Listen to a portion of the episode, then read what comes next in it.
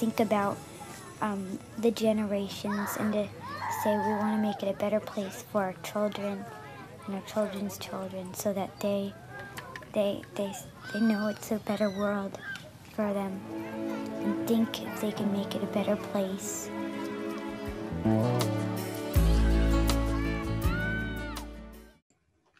Olá, bem-vindos a mais um episódio do podcast Sonhar e Realizar está ao alcance de todos.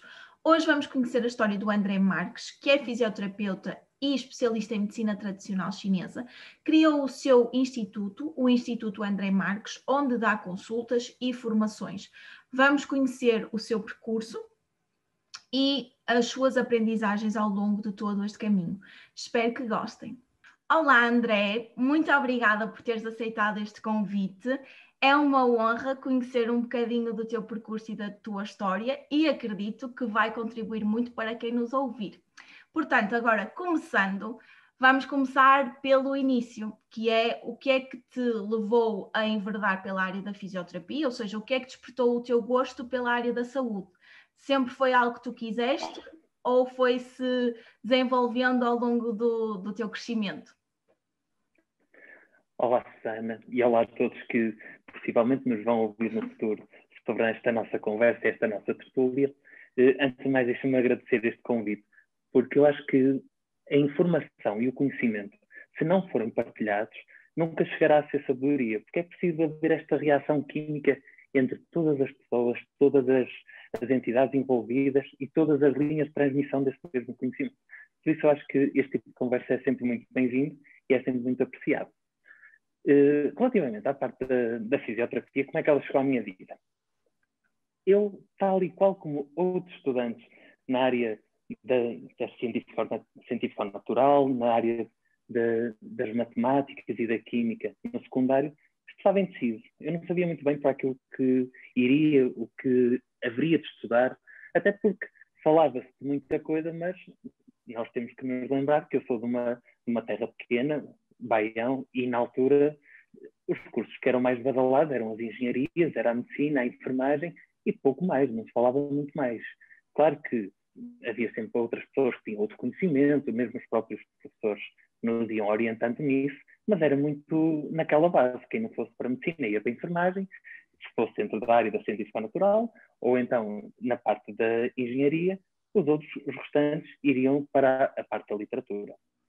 No meu caso, como sempre fui mais dado às matemáticas e sou um homem de ciências exatas, então naturalmente tive que escolher alguma coisa que de alguma forma tivesse essa tal matemática e essa esquadria da vida, mas por outro lado que também me trouxesse um entendimento da nossa própria existência, porque a área da saúde é uma busca constante da nossa própria existência.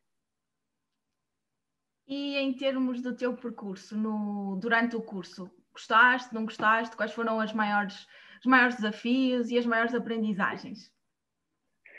Olha, foi muito interessante, porque a parte que, que, me levou à fisioterapia foi uma conversa à frente de um banco no centro da, da Vila de Baião, em que um professor de educação física me disse assim: André, com as tuas notas, tu não podes apontar para um curso de média baixa, tu tens que apontar para um curso de média alta. Eu nem sequer sabia que tipo de impacto é que isso poderia ter na vida. E, verdade seja dita, as notas nunca foram para mim uma preocupação. Claro que nós devemos ter aquele brilho pessoal e lançarmos ao desafio, tentar sempre elevar a fasquia e sempre de superação em superação, sim, mas, como eu digo muitas vezes, as notas valem o que valem. Então essa conversa foi muito interessante, porque esse meu professor, eh, que eu gostava muito, era assim uma pessoa muito relaxada. Estamos a falar de uma pessoa altamente instruída, porque dava para perceber pela forma como ele falava, não é o facto de ser um professor de desporto ou na área da educação física que seria menos instruído. Não, é uma pessoa altamente instruída. E então diz-me assim, André, tu que gostas tanto de desporto, vai para a fisioterapia, enveredas pela área do desporto e depois, se calhar, até vais para um clube grande. E eu, hum, uma vez que eu não tenho grandes perspectivas, se calhar a fisioterapia até pode vir a ser interessante. E até lá fui para a fisioterapia. Claro que, à medida que o curso foi avançando, eu fui quebrando a minha ilusão e a minha meta do desporto, porque o desporto é apenas uma pequenina área da, da fisioterapia. A fisioterapia tem muitas áreas, sabes isso muito bem, então és fisioterapeuta. E, naturalmente, fui quebrando essa ilusão, mas abrindo os olhos também para outras realidades não menos interessantes que o do desporto. Essa é que foi a parte interessante. E eu lembro perfeitamente. Gostei muito da, da, da faculdade, adorei, fiz grandes amigos, grandes amigas. É uma vida e uma escola que não se esquece. Parece que é mesmo uma vida dentro de uma vida, a própria universidade. E são, são memórias e são histórias e acontecimentos que guardo com muito carinho todas essas pessoas, aquelas que contribuíram de forma positiva, aquelas que contribuíram de forma menos positiva, mas guardo todas com muito carinho. E ao longo desse período, eu lembro-me que fui desmistificando alguns conceitos, preconceitos e preconceitos sobre eh, a área da saúde, sobre o que é possível reabilitar, sobre como é que funciona o nosso corpo, a fisiologia, a anatomia, essas matérias que são tão importantes no entendimento da saúde. Fui aprofundando e lembro perfeitamente que havia três ou quatro áreas que eu dizia: estas nunca vou trabalhar com elas, mas nunca, porque isto não me diz nada. E, ironicamente, uma delas hoje em dia é uma das minhas áreas de eleição e que realmente tem tratamentos vocacionados para essa área e que fazem diferença, que é a área da neurologia, que eu dizia, não dá para fazer nada, a taxa de recuperação é muito limitada, não quero trabalhar com isto. E hoje em dia a vida serviu ao André um prato de trabalhar com a neurologia. Isto para fazer um pequenino resumo da, da parte académica da fisioterapia, porque o percurso foi tal e qual como outros tantos fizeram, com as saídas, com as vivências académicas, as tunas, as praxes, foi tudo muito giro. E, naturalmente, que no final desse ciclo houve uh, o grande galardão, que foi o diploma, o diploma de fisioterapia, a licenciatura, que é um feito que fiz toda a questão em celebrar e em festejar. Porque nós temos que ir celebrando e festejando esses pequenos momentos que se tornam grandes momentos, grandes encerramentos ciclo, para passarmos ao próximo ciclo. Gostei muito da tua frase e de, e de tu estares aqui a falar um bocadinho do, do, do, teu percurso académico e gostei muito da tua frase de que a universidade e o tempo que nós passamos é uma vida dentro da vida e, e realmente identifiquei-me com essa, com essa expressão porque é mesmo, é, é, um, é um à parte, é, são, são assim momentos que, que, que, depois não voltam, não é? Mas que deixam as suas marcas e, e é, é, mesmo bonito. E agora, ok, festejaste a, a, tua, a tua licenciatura em fisioterapia e depois, como é que surge aqui este interesse pela medicina tradicional chinesa? Porque eu, eu sei que tu tiraste o mestrado no ICBAS, certo? E depois investiste mesmo numa, não sei o nome ao certo da formação, mas numa formação mais a longo prazo que durou mais cinco anos, certo?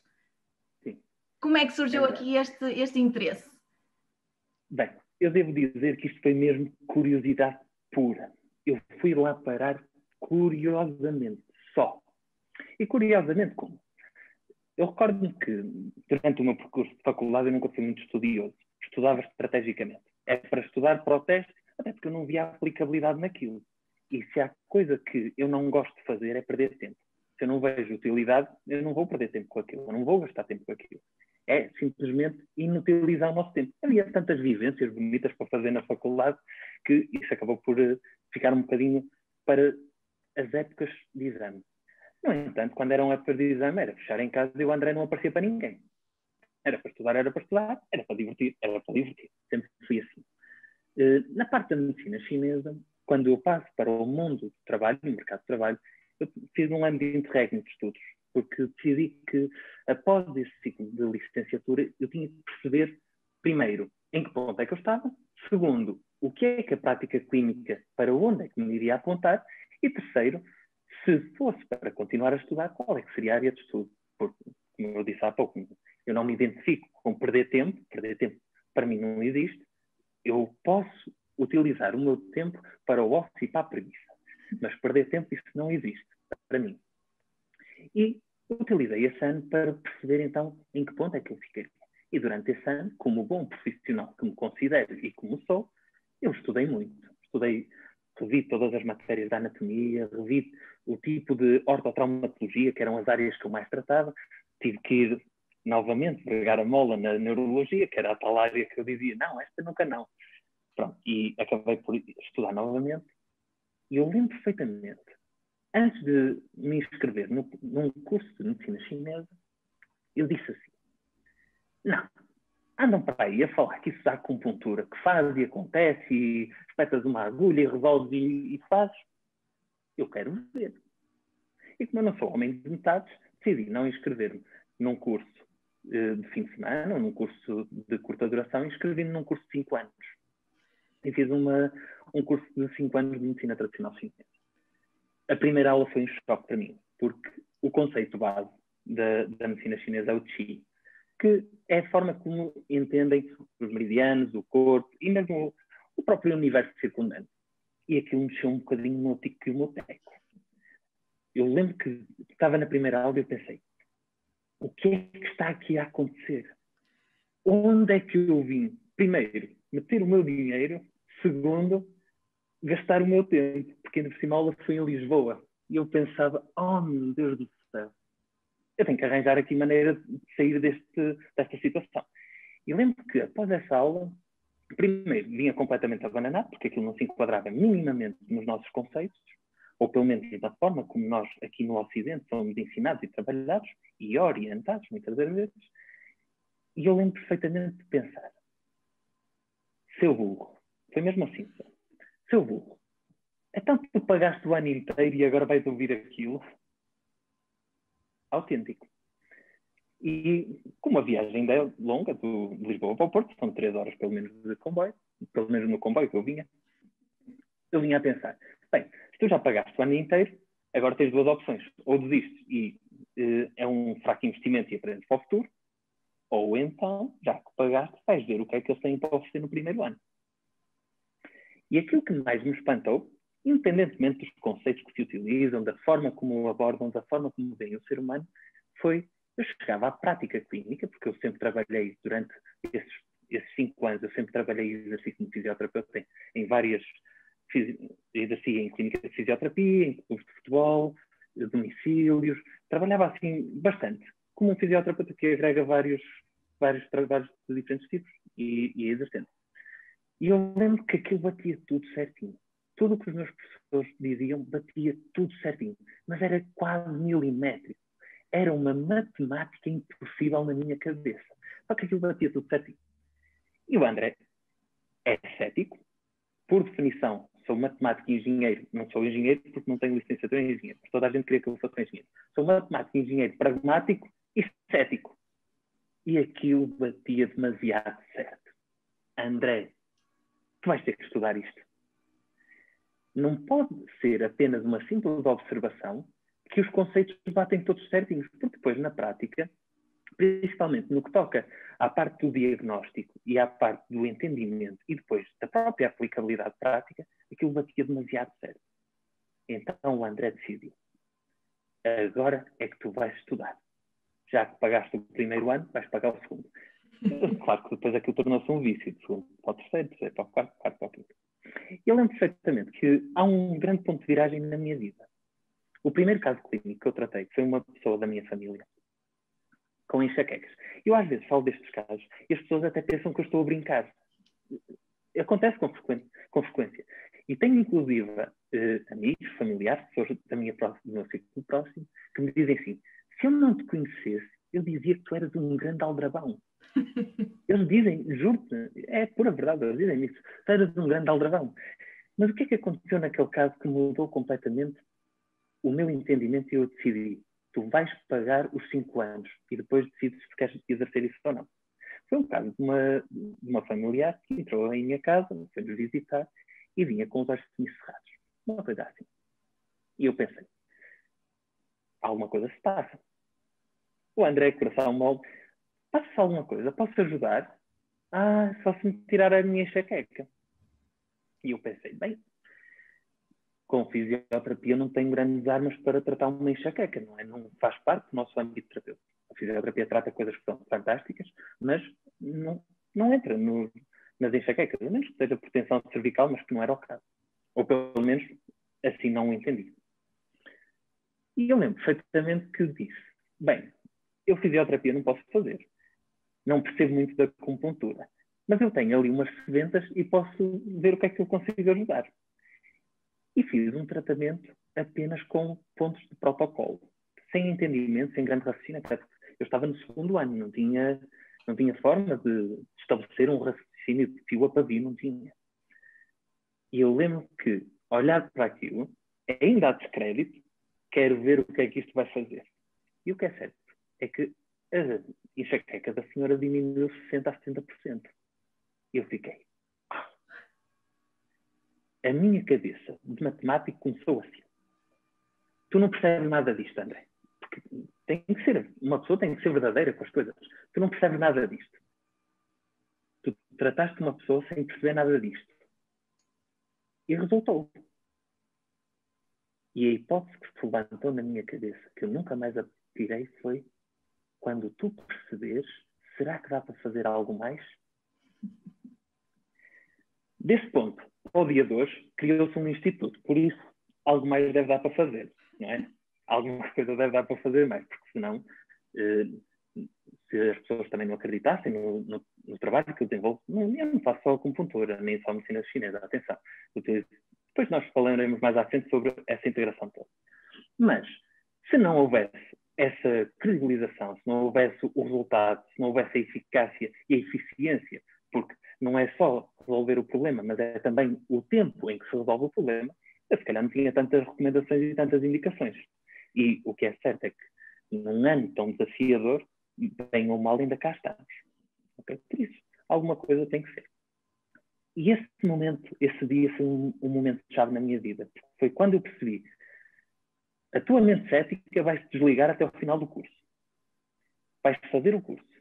E depois vais criar espírito crítico sobre o curso. E vais dizer se é bom, se é mau, ou se é assim assim. Pode ser uma coisa mediana e tu deixas de utilizar. E abracei essa jornada. Estudei muito.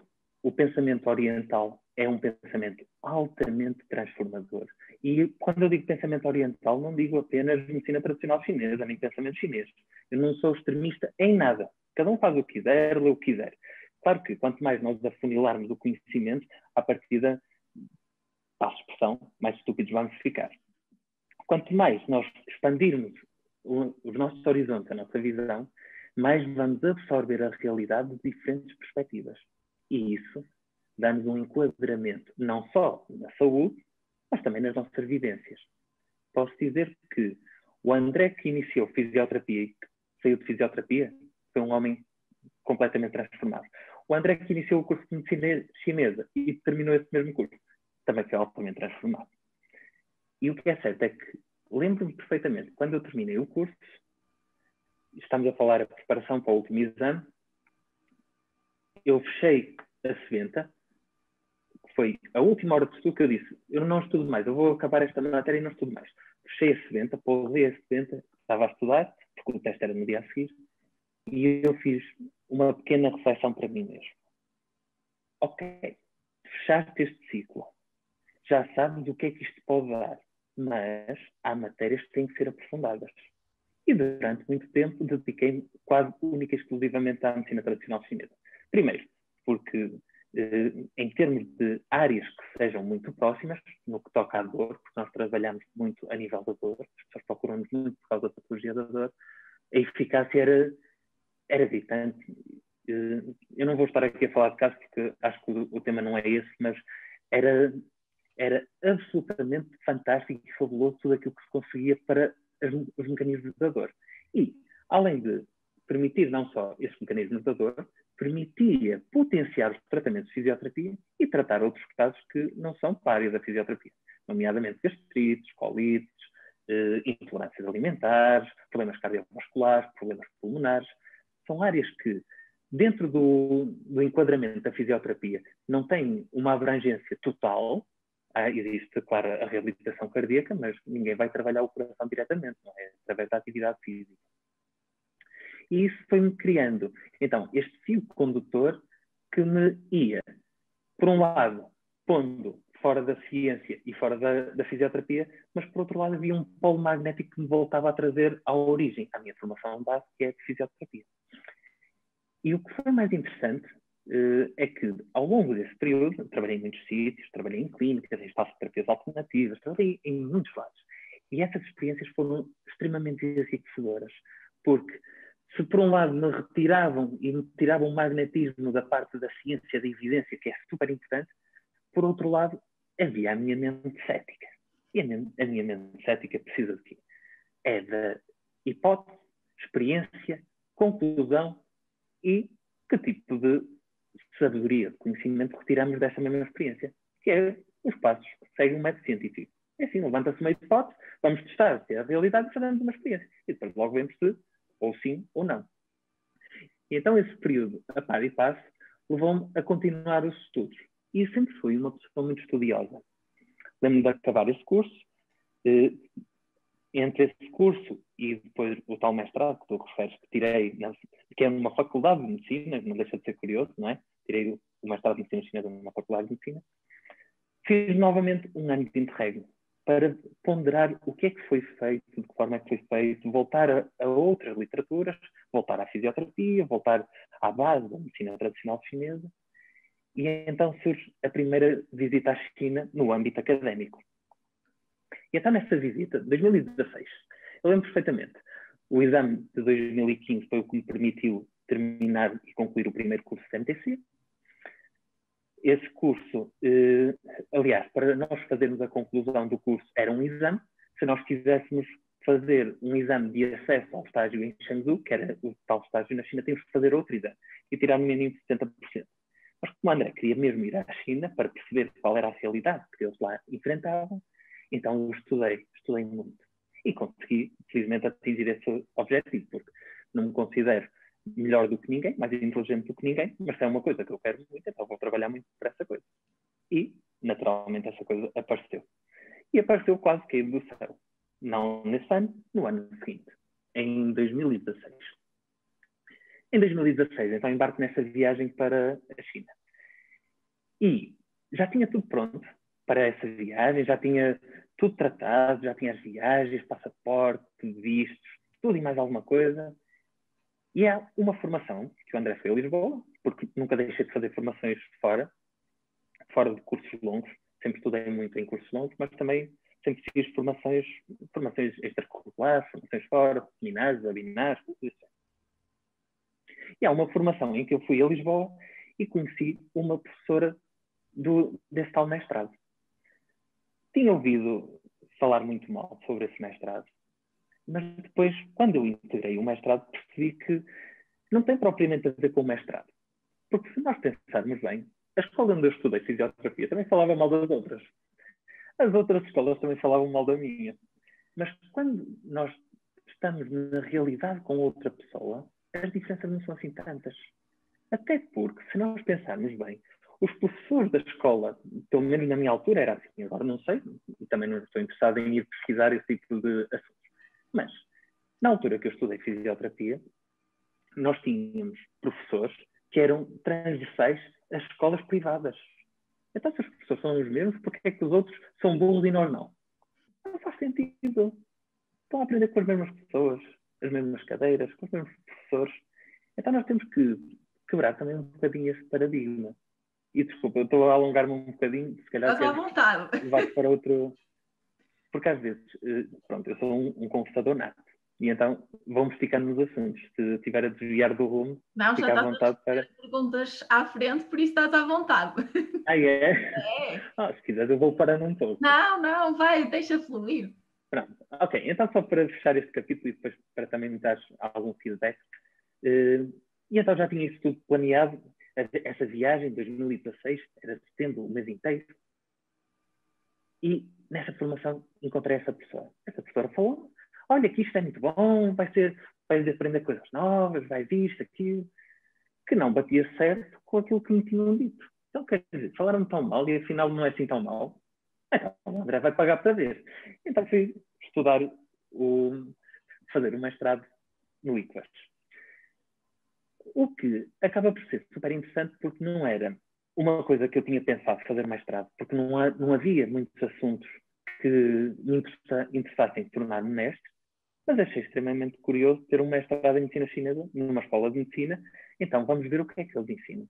E foi aí que embarquei nessa jornada, aqui paraquedas, e depois pronto, foi, foi levar até ao fim esse percurso. Mas sim, agora passo um bocadinho a palavra para também interagirmos mais. Olha, gostei muito de, da partida, das partidas que a vida te vai pregando, partidas entre aspas, no fundo de seres uma mente cética e teres ido parar assim a um curso alternativo de medicina tradicional chinesa e, e gosto do, de como vais eh, transpondo o teu diálogo interno, os teus, os teus vários pontos de vista e eles vão conversando entre si para chegar aí a um, a um entendimento e uma linha condutora. Portanto, gostei muito de, daquilo que foste dizendo uh, até agora. E antes de passarmos para a tua viagem à China, ou para as tuas viagens à China, queria uh, perguntar-te quais foram as maiores aprendizagens que tiveste no, neste percurso dentro da medicina tradicional chinesa. Não necessariamente aprendizagens em termos clínicos, mas aprendizagens para a vida. E gostava que pudesses refletir um bocadinho entre as diferenças, as maiores diferenças entre a nossa medicina e a medicina oriental. É um grande desafio, mas eu vou tentar estar à altura desse desafio. É uma excelente pergunta. O professor Agostinho da Silva, eu vou começar assim, o professor Agostinho da Silva, que era um grande filósofo da década 80, 90, ele morreu no início de, de 90, por isso. Uh, ele dizia: a criatividade está sempre no lado de quem pergunta. E essa pergunta tem um alcance muito sagaz, muito aprofundado. Por isso eu vou tentar uh, que a resposta esteja ao mesmo nível. Então, é assim, no que toca à, visão sobre a vida ou sobre a saúde que o André eh, transformou quando terminou o curso de fisioterapia e depois acumula um curso de medicina tradicional chinesa, foi principalmente perceber que há coisas que nós não conseguimos explicar, nós ainda não sabemos, mas que é certo é que elas continuam a, a estar ali, a estar ao nosso alcance, algumas visíveis, outras não, mas as coisas vão se prestando na mesma. De uma forma muito simples, costumo dizer, a nossa ciência é muito baseada naquilo que é o concreto, o que é que eu consigo concretizar, porque nós temos hipóteses, temos experiências, temos artigos científicos, temos a evidência científica que é importantíssima para levar a cabo não só novos métodos de tratamento, desenvolver estruturas, desenvolver novas abordagens, o entendimento pela ciência, que é super importante, e é tudo muito concreto, é tudo no aqui e no agora. Nós vamos testar e vamos perceber se a minha ação A desencadeia B ou C. E depois, consoante isso, tiramos conclusões. Por isso, estamos no mundo da concretização. É quase como eu estou na rua, à face da estrada, e eu olho para o chão e eu consigo perceber e definir os limites do chão, os limites do passeio, do asfalto, que pessoas é que estão comigo, qual é que é o tipo de calçada, se é ou se não é, então é tudo muito concreto, é tudo eh, pragmático, é tudo matemático, por assim dizer. Claro que a vida não é matemática e a própria medicina também tem as suas coisas que não são matemáticas. E mesmo dentro da matemática, há certas equações que não são certas. Por exemplo, uma raiz quadrada em alguns números não é certa. Certo? É um 2, qualquer coisa, qualquer coisa, qualquer coisa e nunca mais acaba. O próprio número de pi, as pessoas continuam continuadamente a descobrir olha, descobriu-se mais um. Eu já não sei quantos é que tem, mas eles ainda descobrem mais um. Então há coisas que mesmo a própria matemática já contempla que não tem assim tanta certeza. No que toca à visão oriental, e eu aqui vou incluir propositadamente a visão oriental, porque eh, não posso apenas falar numa perspectiva de medicina chinesa, porque o próprio Oriente é riquíssimo em termos de pensamento. E nós temos um um, um aspecto de sociedade ocidental e europeia que é altamente empobrecedor. Ao longo, eu vou fazer uma pequenina pergunta. Ao longo do teu percurso académico, quantos autores orientais tu estudaste? Acho que nenhum. Não. Quando um dos maiores pensadores de todas as eras foi Confúcio.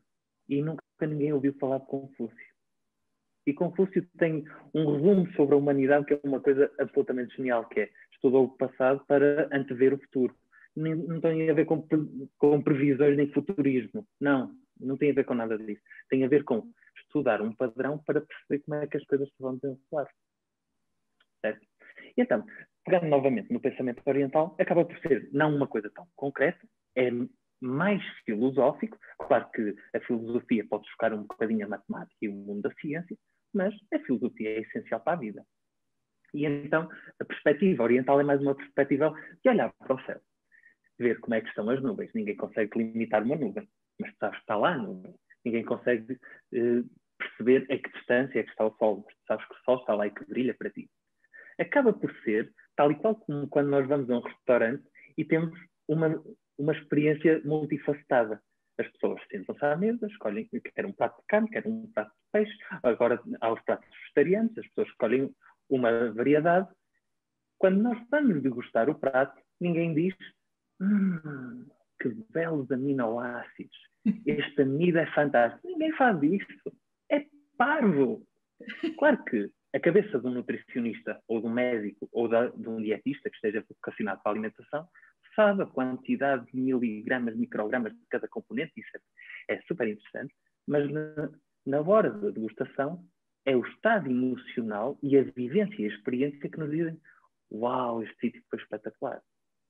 Ninguém vai dar cotação no, no site de cotação de restauração por causa da quantidade de aminoácidos, por causa da quantidade de proteínas, ninguém faz isso. Então acaba por ser uma fusão entre duas realidades, que são duas realidades que estão no ser humano. Então, não há propriamente uma forma de separação. E, tal e qual como nós temos na, na universidade, em que a minha universidade de fisioterapia é a melhor de todas, isso também existe nos povos. Porque é um traço ou um aspecto transversal a toda a humanidade. Portanto, na cabeça do homem. E então os europeus são melhores que os chineses. Os orientais são melhores que os europeus. Os africanos são melhores que os americanos. Os americanos são os melhores do mundo. Então, cada um, à sua maneira, vai criar a sua maionese mental de supremacia sobre o outro. E nós vamos perdendo factos e realidades. Uma realidade muito interessante é que o primeiro sistema de canalizações e esgotos que se conhece da humanidade foi há 5 mil anos na Pérsia. Quando nós, na era medieval, entre 1000 e 1300, 1400, nós aqui na Europa era uma desgraça, era uma casa a. E eles já tinham há 5 mil anos o sistema de esgotos. E não estamos a falar, isto nem sequer tem nada a ver com a China, tem a ver com uma parte do Médio Oriente e da Ásia. Então isso dá que pensar. Dá que pensar o enquadramento que nós temos. Naturalmente, quando nós tocamos uma filosofia ou um pensamento tão rico, existem eh, imensas correntes, imensas imensas correntes filosóficas de entendimento e conhecimento oriental, nomeadamente o taoísmo, que é onde assenta a medicina tradicional chinesa, o próprio pensamento da medicina tradicional chinesa, o budismo, o hinduísmo, que não digo as pessoas aderirem a todas as religiões, porque cada um acredita no que quer e, e, nada contra, atenção, não discrimino, nem julgo, nem, quero, nem sequer estou interessado em saber que tipo de religião a pessoa pratica. Mas em termos de entendimento e de filosofia, pode ser muito interessante para adicionarmos aos nossos reagentes e termos uma reação química diferente no final. Percebes? Muito bem. E... respondi a todas as perguntas, a todas as perguntas que me colocaste ou falhou aqui alguma coisa?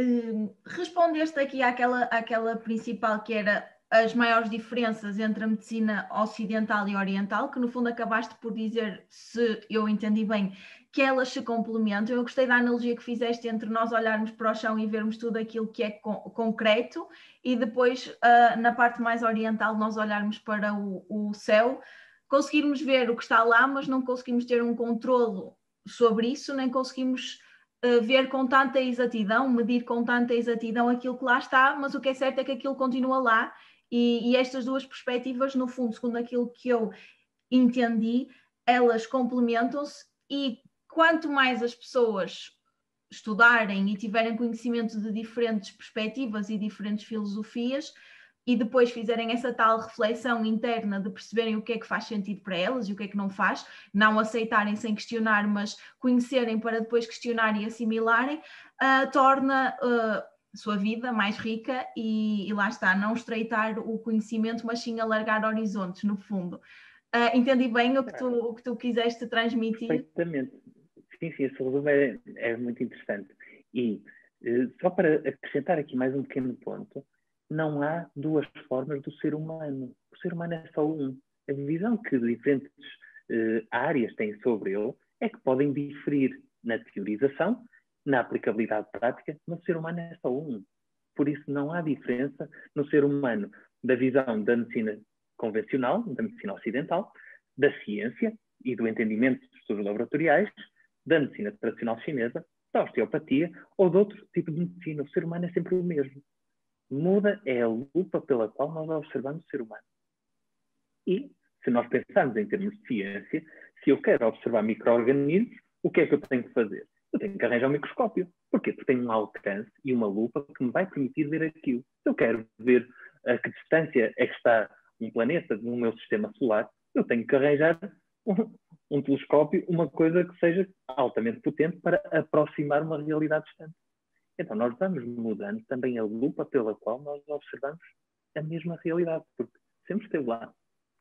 E apenas para deixar assim um, um pequeno um pequeno gato de rabo fora, se nós pensarmos em termos da emoção, onde é que está armazenada a emoção?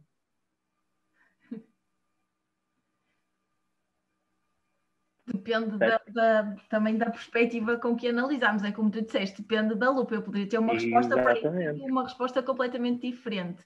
E, e, esta, esta perspectiva é muito interessante porque mesmo aqui na questão dos profissionais de saúde vê-se muito aquela, aquela luta que tu falaste ah, esta coisa é melhor que a outra, a medicina tradicional chinesa ou as terapias alternativas não funcionam porque não há evidências científicas, o que é bom é o que está articulado e que há evidência, e no fundo aqui esta desmistificação de que não é, não, não é eu estou certo e tu estás errado, é conseguirmos ver o que é que aquilo que tu trazes pode acrescentar para eu melhorar o meu desempenho enquanto pessoa ou enquanto profissional e vice-versa. Esta, esta questão de nós termos abertura, e tu falaste da questão das filosofias e das nações e dos países, de perceber que eu não sou melhor que, que os chineses, que os chineses não são melhores que eu, mas que eu posso ter alguma coisa a contribuir para melhorar alguma coisa na vida dos chineses e que eles podem ter alguma coisa para melhorar a nossa vida. Quem diz chinês diz outra, outra pessoa, outra filosofia, outro país qualquer.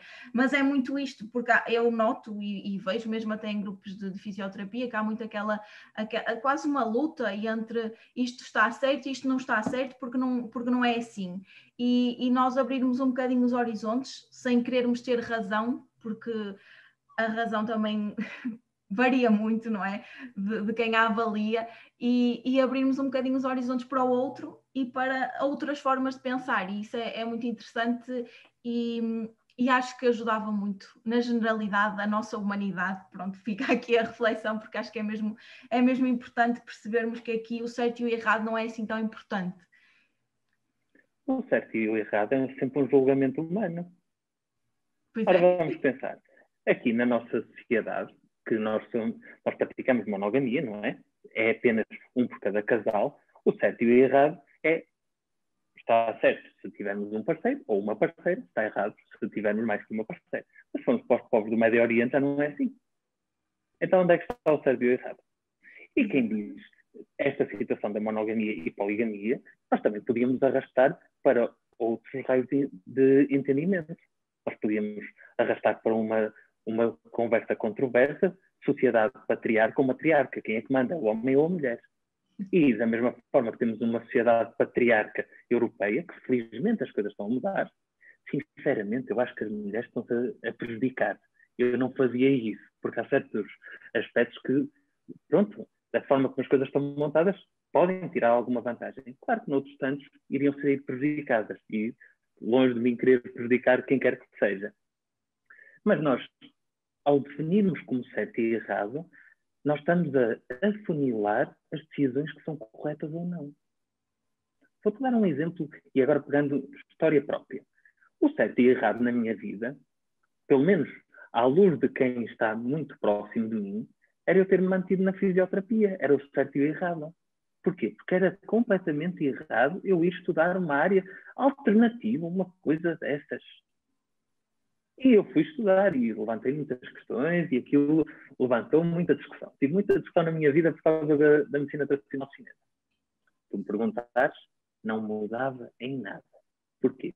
Porque me trouxe um entendimento que pessoas que afunilarem os seus conhecimentos nunca vão ter. E é triste. sabe o que é que acontece nesse caso? É que empobrece quem não vive a filosofia e quem não vive a sua filosofia na vida. E essas pessoas definham.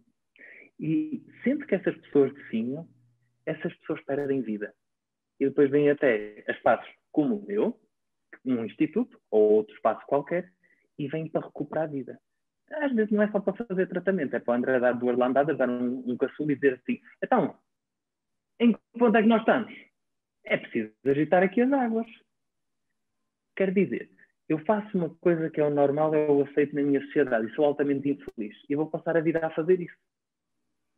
Amigo, compra um caixão e trata logo o assunto. O que é que está cá a fazer? Não é? Eu, pelo menos, é a minha visão que eu tenho sobre a vida, mas vale o que vale sempre. Eu concordo com essa visão e, e, acredito que encontres muita gente aí que, que está, que está realmente a, a morrer aos bocadinhos, a deixar-se a deixar-se perder. E, e, vivemos, lá está, a sociedade impõe-nos muitas coisas e nós vivemos assim muito formatados para pensar forma, da forma que querem que nós pensemos e, que, e, e daquilo que nos transmitem e podíamos entrar por tantos assuntos que, que eu fui aprendendo de forma autodidata, que não aprendi na escola e que os meus pais também não me souberam ensinar porque também não aprenderam. Portanto, é, é mesmo importante libertarmos-nos disso e começarmos a fazer as escolhas que nós queremos fazer e que achamos que fazem sentido para nós e não aquilo que as pessoas que estão próximas de nós ou que a sociedade acha que devemos fazer. Porque lá está, depois vamos nos perdendo, vamos, vamos morrendo aos bocadinhos e, e, e não aproveitamos esta jornada que, que, pode ser tão bela se nós seguirmos aquilo que, que o nosso coração nos diz. E, e, depois vem uma série de problemas, não só emocionais, mas também físicos, não é? Porque acaba por estar tudo interligado, como tu disseste.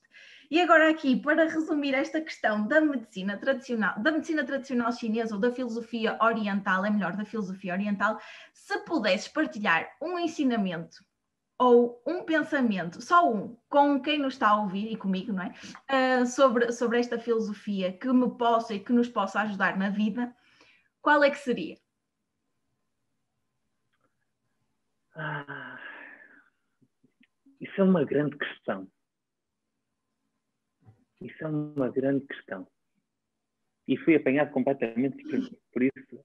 Acho que vou fazer um bocadinho de conversa para ver se ganho um bocadinho de tempo e se, entretanto, chega essa, essa solução.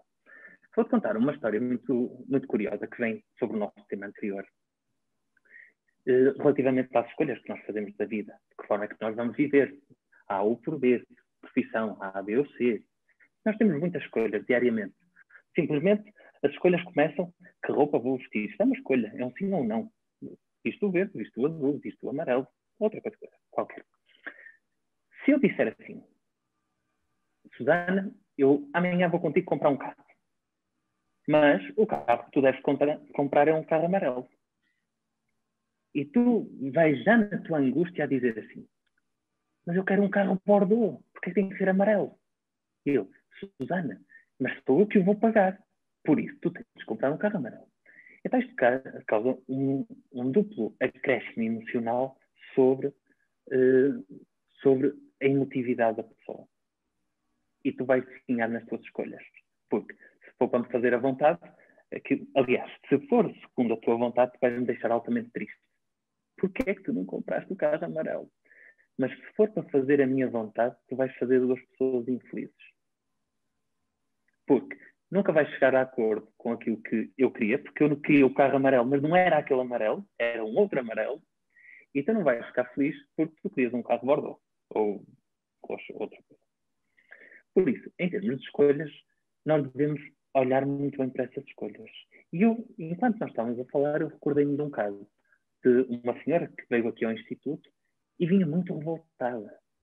Porque a minha filha, que é altamente inteligente, ela tinha média de 19 pontos qualquer coisa, e ela não foi para a medicina. Eu sou aquele tipo de pessoa que eu vejo nobreza em todas as profissões. Não acho que exista uma, uma profissão mais nobre que outra. Simplesmente acho que existem pessoas mais nobres para trabalhar em determinadas profissões do que outras.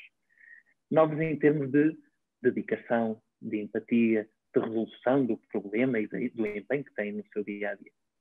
E essa pessoa estava mesmo muito revoltada e muito triste. E eu disse-lhe assim: Oi, Sala, a sua filha não faz o que gosta. Faz sim, mas ela devia ter gostado. Eu vou-lhe pôr um panorama diferente. A sua filha escolheu o que gostava e é feliz naquilo que faz. A sua filha esqueça o percurso que teve até agora, escolhia medicina e não se identificava com a profissão. Quem diz medicina diz outra coisa qualquer, não tem a ver com a profissão em si. Mas era a profissão que a mãe queria, era aquela. Diga-me lá, preferia ter a filha médica com o canudo, com o status que traz a própria profissão, trabalhar e passear de bata branca no hospital e ter uma pessoa a definhar por dentro infeliz na sua vida? É essa a filha que quer e é essa a vida que quer para a sua filha. Pronto, a partir do momento que o André lhe expôs esta realidade, ela disse: Claro que não. E eu, ainda bem, porque a próxima coisa que eu ia dizer era: vá dizer à sua filha que a queria infeliz na medicina. Eu, eu conheço muitas realidades médicas e conheço pessoas que são altamente felizes na sua profissão e ainda bem, porque acho que nós temos o tal padrão que encaixa. E esse tal encaixe, ainda bem, já cheguei à, à conclusão sobre qual é que é o pensamento sobre a medicina chinesa que eu estou a falar. Esse tal padrão de encaixe acaba por ser quase como eh, as leis da física, em que o polo negativo e o polo positivo se atraem. Tal e qual como num ímã. Quando nós temos um ímã bem magnetizado, os polos positivos, se os tentarmos colar deles, eles afastam-se. Os polos negativos, se os tentarmos colar deles, afastam-se. Quando bem polarizados, o polo negativo cola com o polo, o polo positivo e, e vice-versa. E na medicina chinesa existe um termo chamado yin yang, que é o Taiji. Não sei se já viste alguma vez aquele símbolo. Eu vou desenhar. e branco, não é? Com... É. Eu não sou o grande desenhador, mas eu adoro fazer isto, mesmo nas próprias aulas eu farto-me desenhar. Divirto-me imenso. Não percebo nada disto, mas é daquele tipo de coisas que também não é preciso perceber, é preciso é fazer. O Yin Yang é um símbolo mais ou menos assim. Sim, sim, sim, sim, sim. Chama-lhe o Yin Yang, o símbolo por vezes adota o nome Taiji, e ele fala desta complementaridade. Não há um lado que seja mau, nós dizemos, ui, o lado preto é mau, o lado branco é bom. Não, não tem nada a ver com isso. Tem a ver com a tal complementaridade. E tal como a complementaridade existe por aí em vários padrões na nossa natureza, em vários padrões da biologia, em vários padrões da física e da matemática. Nós temos, por exemplo, na natureza o homem e a mulher, em que têm diferentes polaridades, diferentes sexualidades. Nós temos os polos magnéticos de uma bateria. Nós temos o dia e a noite que têm diferentes formas de expressão. Agora imagina na natureza nós termos sempre 24 horas de dia. As plantas torravam. Nós não tínhamos tempo dos nossos ciclos circadianos e neurotransmissores se reporem à noite. Nós não teríamos um período de sono tão estável e tão recuperador. A Terra tornava-se estéril porque não havia tempo para ela umidificar novamente e voltar a regenerar-se. Da mesma forma, se tivéssemos só noite, o que ia acontecer era que ia haver tanto frio, tanta umidade e sem vitamina D, sem raio solar, sem a alegria que o sol traz aos vários povos, principalmente aqueles que têm mais sol. Por isso tem que haver uma complementaridade entre a natureza. E essa mesma complementaridade é fantástica em termos dos altos e baixos da vida. Porque a vida é dela nos altos e baixos. Uma pessoa que nunca sentiu uma, uma angústia, um desgosto de amor, uma pessoa que nunca teve um contratempo, vai ser uma pessoa que nada satisfará. Porquê? Porque o normal é ter tudo. E a nossa mente, principalmente a nossa mente ocidental, o normal é ter tudo. À velocidade de um clique, do Google, ou então o dinheiro paga tudo. E há uns anos, há uns, anos não, há uns meses atrás, houve uma publicidade que me chamou a atenção eu não gosto muito de olhar para a publicidade porque uh, há certos mecanismos da publicidade que eu não me identifico. Mas houve uma publicidade que me saltou à vista e que foi demasiado gritante. Dizia assim: aprenda piano em três semanas. E na minha cabeça, só me veio à cabeça Mozart, Beethoven, Chopin, e eu pensei: que raio de Mozart é que ia sair ali em três semanas? Nós precisamos de tempo para amadurecer, de tempo para consolidar os conhecimentos. E há coisas que demoram imenso tempo. Eu recordo-me de uma conversa, só para terminar aqui este, este pequeno tópico. Eu recordo-me de uma conversa que tive com um senhor fantástico. Uh, fui fazer uma consulta de medicina no trabalho e, quando eu me sentei, ainda antes da pandemia, estava um senhor eh, na casa dos seus 80, 80, 85, carequita, barrigudo, eh, mas daqueles médicos antigos que tu percebias que na essência o homem sabia a pacotes, sabia mesmo. E então diz-me ele assim: Ouça, eu vou-lhe dizer isto, que é a realidade que nós temos por aí. Hoje em dia toda a gente tem papel e ninguém percebe nada. Nós temos. Ele falava da sua área, atenção, não sou eu que estou a falar, era a voz do senhor. Ele dizia assim: porque nós hoje em dia vamos ter toda a gente diplomada em medicina e nunca teremos um médico. Porque as pessoas não têm tempo de amadurecer. As pessoas. Eh, é tudo tão volátil, é tudo tão digital, é tudo tão à velocidade de um clique que não há essa tal reação química, que não há essa maturação. E isso cria profissionais na medicina, na acupuntura, na fisioterapia, na enfermagem, na engenharia, cria profissionais mal preparados e cria profissionais de teoria e papel. E a vida é tudo menos teoria e papel. E só para resumir aqui o ensinamento da medicina tradicional chinesa, é a questão Sim. do yin e o yang e da, da necessidade que, ou seja, o, o, menos bom ou o mau também é necessário na nossa vida, até para nós conseguirmos valorizar mais aquilo que é bom, para nós conseguirmos perceber aquilo claro. que é bom, certo? O yin e yang, resumido numa palavra, é equilíbrio. É equilíbrio, não é o, a luta entre o bem e o mal, não, isso são filosofias e interpretações, não, é equilíbrio o conceito de equilíbrio nós temos na medicina tradicional chinesa, sim. Temos na medicina convencional, com o equilíbrio através das reações químicas, o tipo de fármacos, e temos o equilíbrio entre estruturas e cadeias neuromusculares também na fisioterapia. O equilíbrio está em tudo. O nome que damos é que é diferente. Ok. Muito obrigada pelo esclarecimento. E agora vamos falar da tua viagem ou das tuas viagens à China. Conta-nos lá como é, que, como é que surgiu, essa, já, já contaste como é que surgiu a oportunidade, agora conta-nos a experiência dessa ou dessas viagens. Se houve outra específica, como é que ela surgiu? Olha, eu vou começar ao contrário. Na minha última viagem à China, depois volto ao, ao normal. Na minha última viagem à China,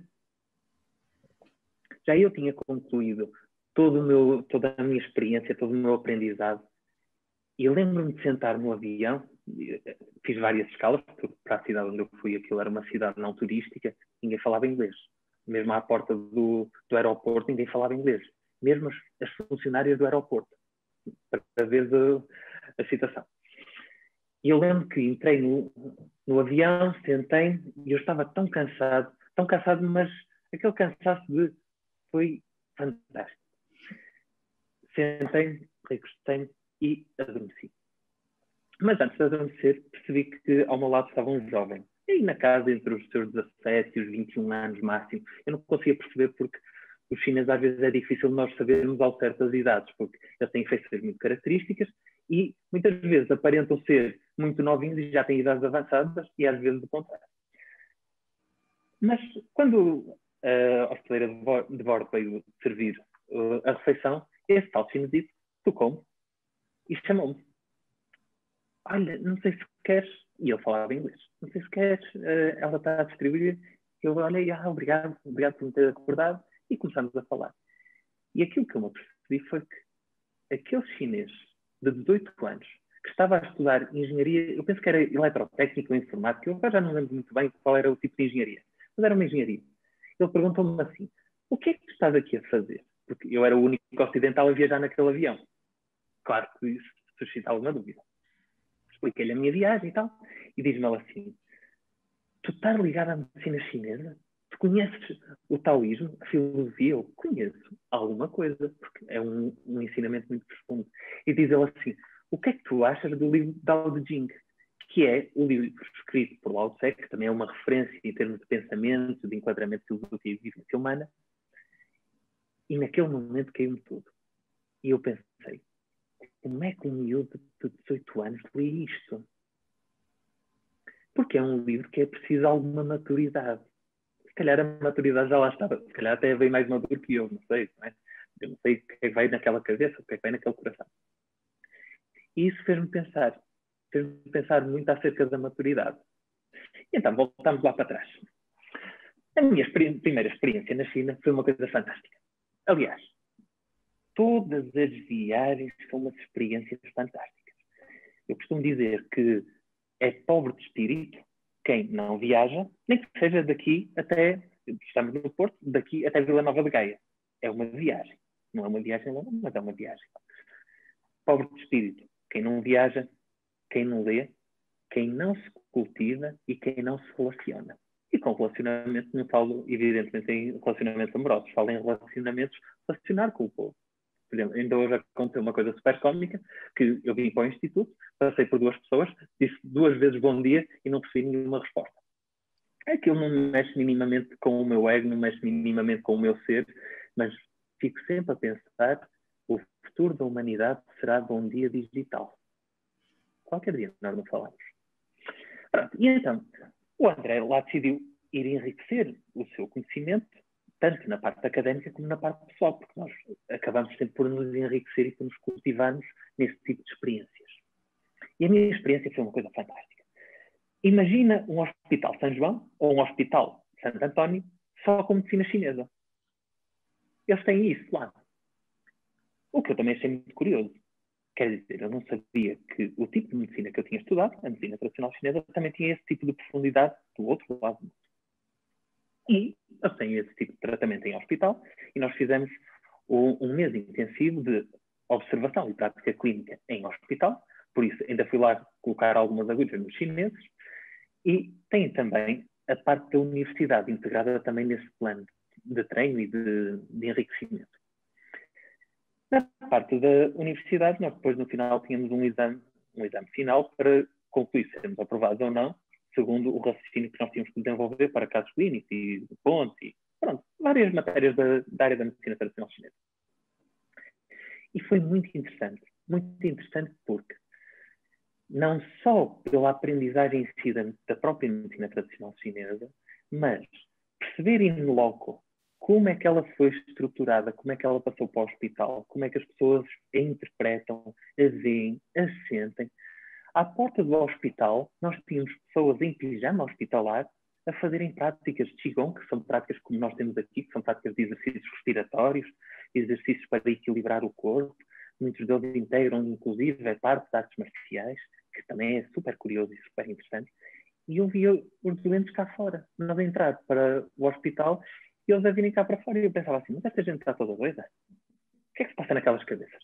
Bem que está frio e eles vinham em pijama. E depois comecei a perceber que isso era uma prática recorrente. Eles faziam isso para equilibrarem o seu corpo e para acalmarem a sua mente. Porque uma das coisas que eu mais gosto no entendimento sobre o ser humano na parte da medicina chinesa é nós devemos acalmar a mente e mexer o corpo. O nosso estilo de vida ocidental é exatamente o contrário. Nós temos mentes turbulentas e corpos sedentários. Claro que vamos ter todo o tipo de doenças, obesidade, diabetes, problemas cardiovasculares, colesterol e, adicionalmente, angústia, depressão, esquizofrenias e coisas género. Como é que nós podemos garantir que só nós é que temos uma visão correta da vivência? Isto é uma questão que eu acho que é pertinente. Independentemente de eu ter não sei quantos cursos ou não ter. Porque se eu tivesse se eu não tivesse nenhum curso académico e eu tivesse testado esta realidade, eu, eu perguntava eu, que raio de saúde é que nós uh, aqui apregoamos? Então, está toda a gente louca? E chamam loucos a quem está bem? Isto não, não bate certo. Não é? Então, essa experiência trouxe-me essa visão, essa, essa profundidade, não só das matérias da medicina tradicional chinesa e da acupuntura, mas também da própria experiência que eu lá fui absorver. E depois, claro, como qualquer viajante, testei todo o tipo de gastronomias, andei por todos os lados que pude e que aconteceu, e tivemos várias experiências muito gratificantes mesmo, visitando, claro, os pontos estratégicos da cidade, pontos turísticos. Não só depois aproveitei essa viagem, mas também viajei por outros, outras cidades, aproveitei, já que estava daquele lado, já tinha essas despesas de avião e tudo, aproveitei para conhecer outras cidades. E conheci, conheci cidades lindíssimas Xangai, Xi'an, eh, depois houve uma que eu já nem sequer me lembro o nome, que aquilo era uma cidade que também não era turística, e houve outra cidade que era uma espécie de Veneza oriental, em que também era uma cidade de canais. Tivemos assim uma experiência muito. E claro, depois fui a Pequim. Essa foi a minha primeira experiência uh, na China. Quando aterrei em Portugal, o André que viajou para lá já não era o mesmo André cá.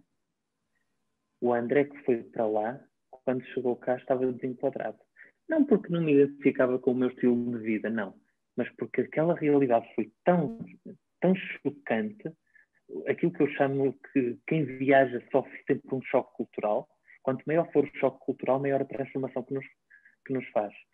E eu lembro perfeitamente das coisas que mais me, hum, metia comichão e que me ficava, ficava mesmo quase com aquele suspense, sabes?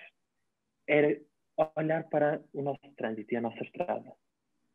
Os países orientais é uma confusão. Eles têm duas filas de trânsito, eles organizam quatro filas de trânsito. Tens duas faixas de rodagem, eles põem quatro ou cinco eh, faixas de trânsito e pões motas e bicicletas, tudo a andar ali pelo meio.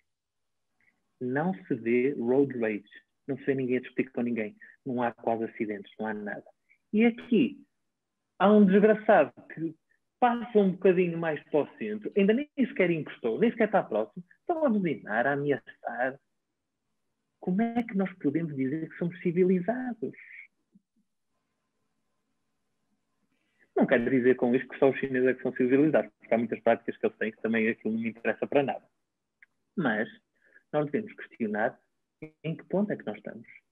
Não dá para eu ser um, um juiz, um advogado que pregou a verdade e depois, por trás, lavo as mãos, sou corrupto, tenho o meu saco, saco escondido. Não dá para eu dizer que eu trabalho saúde mental e depois estou entupido em antidepressivos, estou, tomo todo tipo de medicações, estou desequilibrado. Não dá, nós temos que bater a cara com a careta.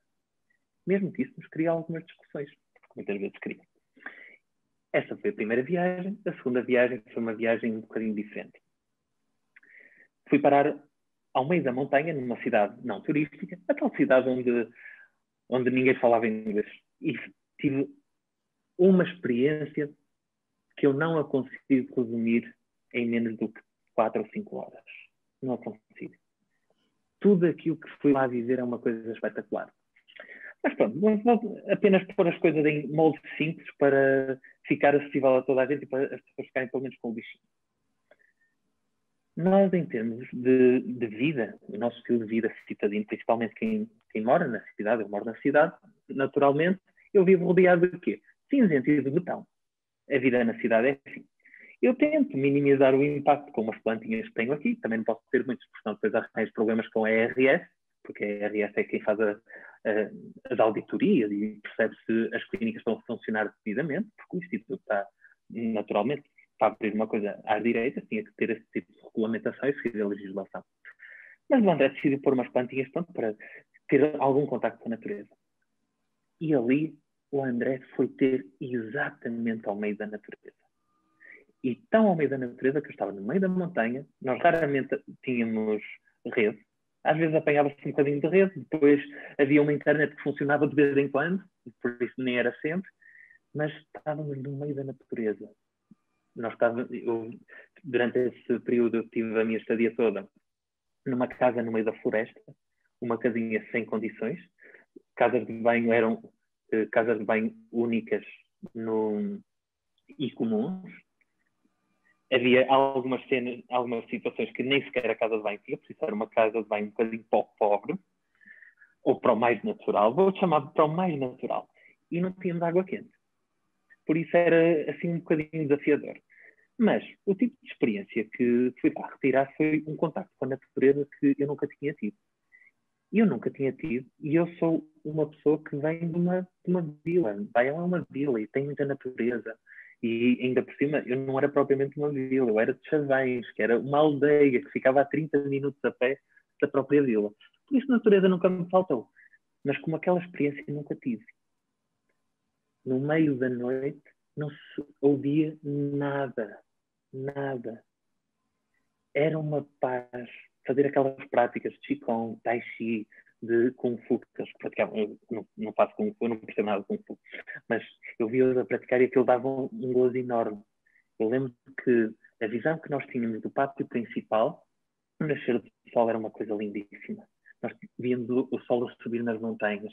Nós acordávamos sempre cedíssimo, 5 e meia, 6 da manhã, para fazer logo as práticas matinais. À noite fazíamos as nossas práticas meditativas e foi assim uma experiência maravilhosa. Se me perguntarem, há certas coisas que eu não posso dizer. Porquê? Porque a falta de enquadramento leva à ignorância. Se eu disser que me senti muito bem, as pessoas vão dizer assim: ah, foi para o meio da natureza. Pessoas que sempre estiveram no meio do botão nunca vão perceber essa experiência. Nunca vão ter essa experiência. E isso, primeiro, é uma triste experiência. Atenção, não há só montanhas na, na China, também existem montanhas caras. As pessoas também podem ter essa experiência em meios mais rurais, que há, há sítios que são fantásticos. O Jerez, eu já visitei o Jerez algumas vezes e o Jerez é uma coisa fenomenal. As pessoas podem procurar por aí. Mas quem nunca teve esse tipo de experiência nunca poderá extrair sumo dela. Se eu nunca saí do botão, como é que eu posso dizer que a natureza é má e tem bicho? Eu não sei. Se eu nunca experimentei a acupuntura, como é que eu posso dizer que é boa ou que é má? Eu não sei. É um preconceito um conjunto de ideias preconceituosas que eu estipulei como verdadeiras. Isso é cegueira. Várias cegueiras em conjunto podem dar burrice. Senão, depois, um dia pode acontecer como o André, que era um, um cético nato e virou um convertido. Eu continuo um cético, atenção, eu continuo um cético. Mas dentro da realidade que eu vi, que eu absorvi, eu vivo a minha verdade. E aquilo que mais causa destruição no ser humano, guarda este termo contigo, Susana, porque pode ajudar não só a ti, não só a quem nos vai ouvir, mas vai ajudar certamente a muita gente que tu, com quem tu vais falar. Aquilo que mais destrói o ser humano, por dentro e por fora, é a incoerência. Tu és uma coisa por dentro e não bate a cara com a careta por fora. Isso causa destruição interna, angústia, depressão, ansiedade, stress, todo tipo de distúrbio mental e emocional e causa distúrbio corporal, funcional e fisiológico. O Imperador Amarelo, que é um cânone da medicina chinesa e é o livro mais importante em termos de entendimento da medicina tradicional chinesa, há lá uma frase que diz assim: Olha o alcance que isto tem.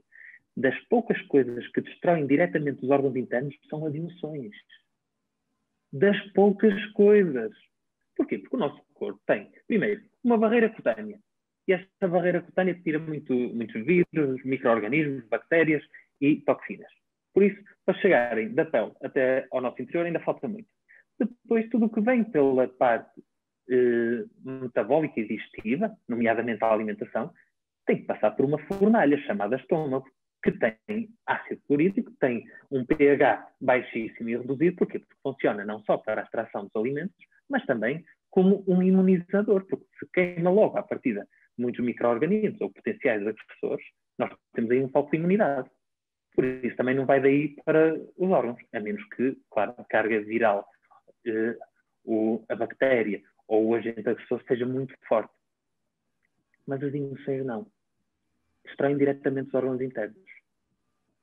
Um deles poderá ser o cérebro, porque nós aqui no Ocidente temos uma visão muito cerebrocentrista, o Oriente tem uma visão, uma visão cardiocentrista, o coração está no centro, aqui no Ocidente o cérebro está no centro. As duas são válidas e as duas são praticáveis. Vejam bem o aspecto que isto pode causar em nós, a incoerência. Nesse caso, se a pessoa quer ser incoerente a sua vida toda, compre um caixão e resolva logo o assunto assim não vai incomodar as pessoas a quem está a tentar fazer a vontade. Mas não há nada que seja mais magnético do que uma pessoa que vive a sua verdade. Sabes porquê? Porque isso mobiliza outras pessoas a viverem a sua verdade. E quando digo verdade, não é viverem alienação, não é nada disso. Não estou a pedir às pessoas para começarem a ter distúrbios psicológicos ou psiquiátricos. Não. Viver a verdade é se eu vi uma realidade que eu tenho que seguir, então eu tenho que deixar aquilo que já não faz falta. Absorver e libertar, absorver e libertar. E na medida em que eu for absorvendo e libertando as coisas, as pessoas eh, e os vínculos, eu vou progredindo ou regredindo na minha vida. Guarda esse termo. Incoerência. Não há nada que seja mais destrutivo que a incoerência.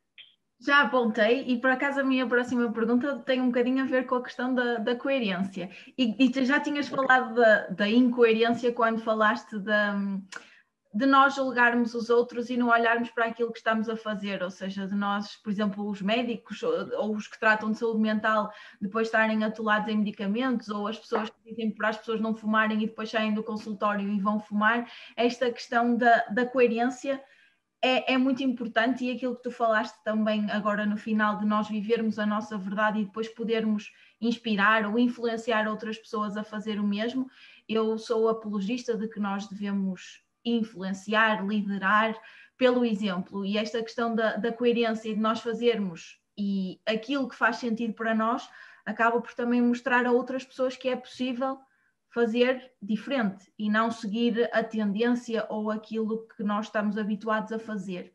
E pegando aqui nesta questão da coerência, eu própria já a vivenciei e, e depois quando, quando estudei mais a, a questão de, em termos de desenvolvimento pessoal e da área da programação neurolinguística e do coaching, percebi, depois consegui perceber o conflito interno que eu passei há uns anos atrás em relação à coerência. E a minha pergunta vai um bocadinho de encontro a isto, porque eu gostava de perceber, enquanto pessoa, quais são os teus valores e princípios, ou seja, o que é que orienta a tua vida, a forma como tu te posicionas na vida e como tu vives.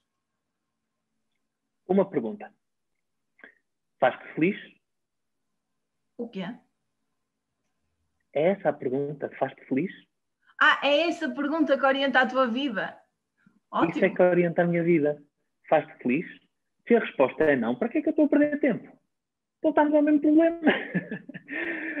isto parece que é uma coisa tão simples, mas isto é uma coisa com um alcance altamente implosivo, porque se não faz feliz já não está a fazer nada. É uma excelente pergunta, eu até vou apontar aqui, que é realmente uma Sim, excelente Podes apontar. Podes apontar. Sabes que uma das coisas que eu mais gosto de partilhar é métodos e estratégias que as pessoas consigam utilizar na sua vida para mudarem de vida. Mudarem de vida não é mudarem de emprego. Às vezes a pessoa pensa que mudar de vida é mudar de emprego. Eu lembro que há uns anos atrás eu tratei uma senhora que ela trabalhava num café, trabalhava entre 12 a 16 horas por dia, chegou completamente desbaforida à, à minha consulta, sentou-se à minha frente e diz assim: Eu estou cheia do que faço. E eu perguntei-lhe: Gosta do que faz? E ela: Gosto. Então o problema não é o que faz. Como é que o faz? Ah, passo lá o meu dia todo, não tenho vida, passo lá os meus fins de semana também. Então o seu problema não é o que faz, é da forma como o faz. Certo? Ninguém vai calçar um sapato na orelha não vai funcionar, não é? Amigo, tem que pensar, tem que utilizar as coisas para, que, para aquilo que elas são, certo?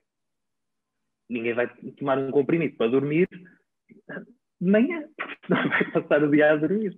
A ideia não é essa. Então nós temos que alinhar, primeiro, faz-te feliz? Sim ou não? Se sim, para continuar.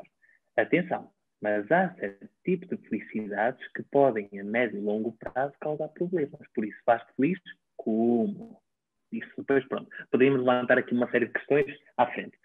Mas eh, a minha bitola de vida é principalmente, a bitola ou direção de vida, ou a forma como eu aponto a agulha para a minha vida, ou o rumo de vida, quase se de um GPS se tratasse, é com essa questão, faz-te feliz? Sim, então é para continuar. Excelente. Isso pode meter muita comissão a muita gente, porque há pessoas que vivem num eterno não me faz feliz, mas tudo o que vier a seguir ao mas é maionese. Já disse que não. Isso é um problema de incoerência. Certo? E isso vai causar problemas, médio e longo prazo. Muito bem, adorei, adorei esta, esta pergunta em forma de resposta. Agora, vamos falar da questão do empreendedorismo. Vamos aqui a questões, se calhar, um bocadinho mais. Olha, deixa-me só, que, antes de falar do empreendedorismo, deixa-me só falar aqui de uma, de uma situação que eu me lembrei. Há uns anos atrás, sim, uh, há uns anos, não sei se foi há dois anos ou há três anos, eu agora já não me recordo muito bem quando é que foi a, essa palestra fui convidado a ir a uma empresa, é frequente também convidarem para palestras, para oratórias, já, já fui ao ICOS também falar sobre as emoções, sobre a, a, o meu conhecimento, ou aquilo que eu fui aprendendo, não é propriamente o meu conhecimento, porque é partilhado. E numa das empresas para a qual fui, eh, fui chamado para fazer lá um, uma, uma palestra, uma ação com eles. Fui falar acerca da mente, do cérebro e das emoções. Então, a determinada altura, estava a explicar como é que havia uma interação direta, porque existe essa interação direta entre o cérebro, a nossa mente, a forma como nós percepcionamos o mundo e racionalizamos e teorizamos a nossa vida, e a meditação. E a meditação não tem nada a ver com práticas de Om, Shanti, não, não tem nada a ver com isso. A meditação pode ser um simples desligar os pensamentos. Toda a gente faz isso, não me chama meditação. E a, a, coisa mais, mais parva que eu vejo por aí é meditação é uma coisa estúpida, é uma coisa para gente doida, mas mindfulness não, que é a mesma coisa. É a mesma coisa que eu dizer assim: os telemóveis não servem para nada, mas um iPhone é espetacular. é a mesma coisa, sabe? Então, na altura, eh, já no final da palestra, notei que uma das pessoas que questionou várias vezes, não sei se ou por incómodo com o tema, ou porque aquilo mexeu com os valores dele, alguma coisa. E ele começou uh, de uma forma até um bocadinho agressiva na, na, forma de questionar. E a determinada altura ele diz assim: Mas isso é mesmo assim ou é o senhor que está a dizer? E eu disse-lhe só isto: Olha, a minha verdade não é verdade. Porque a minha verdade é uma perspectiva. Eu estou a partilhar a minha verdade. Se fizer sentido à sua verdade, ótimo. Então eu vou partilhar e eu vou fundir com a sua verdade.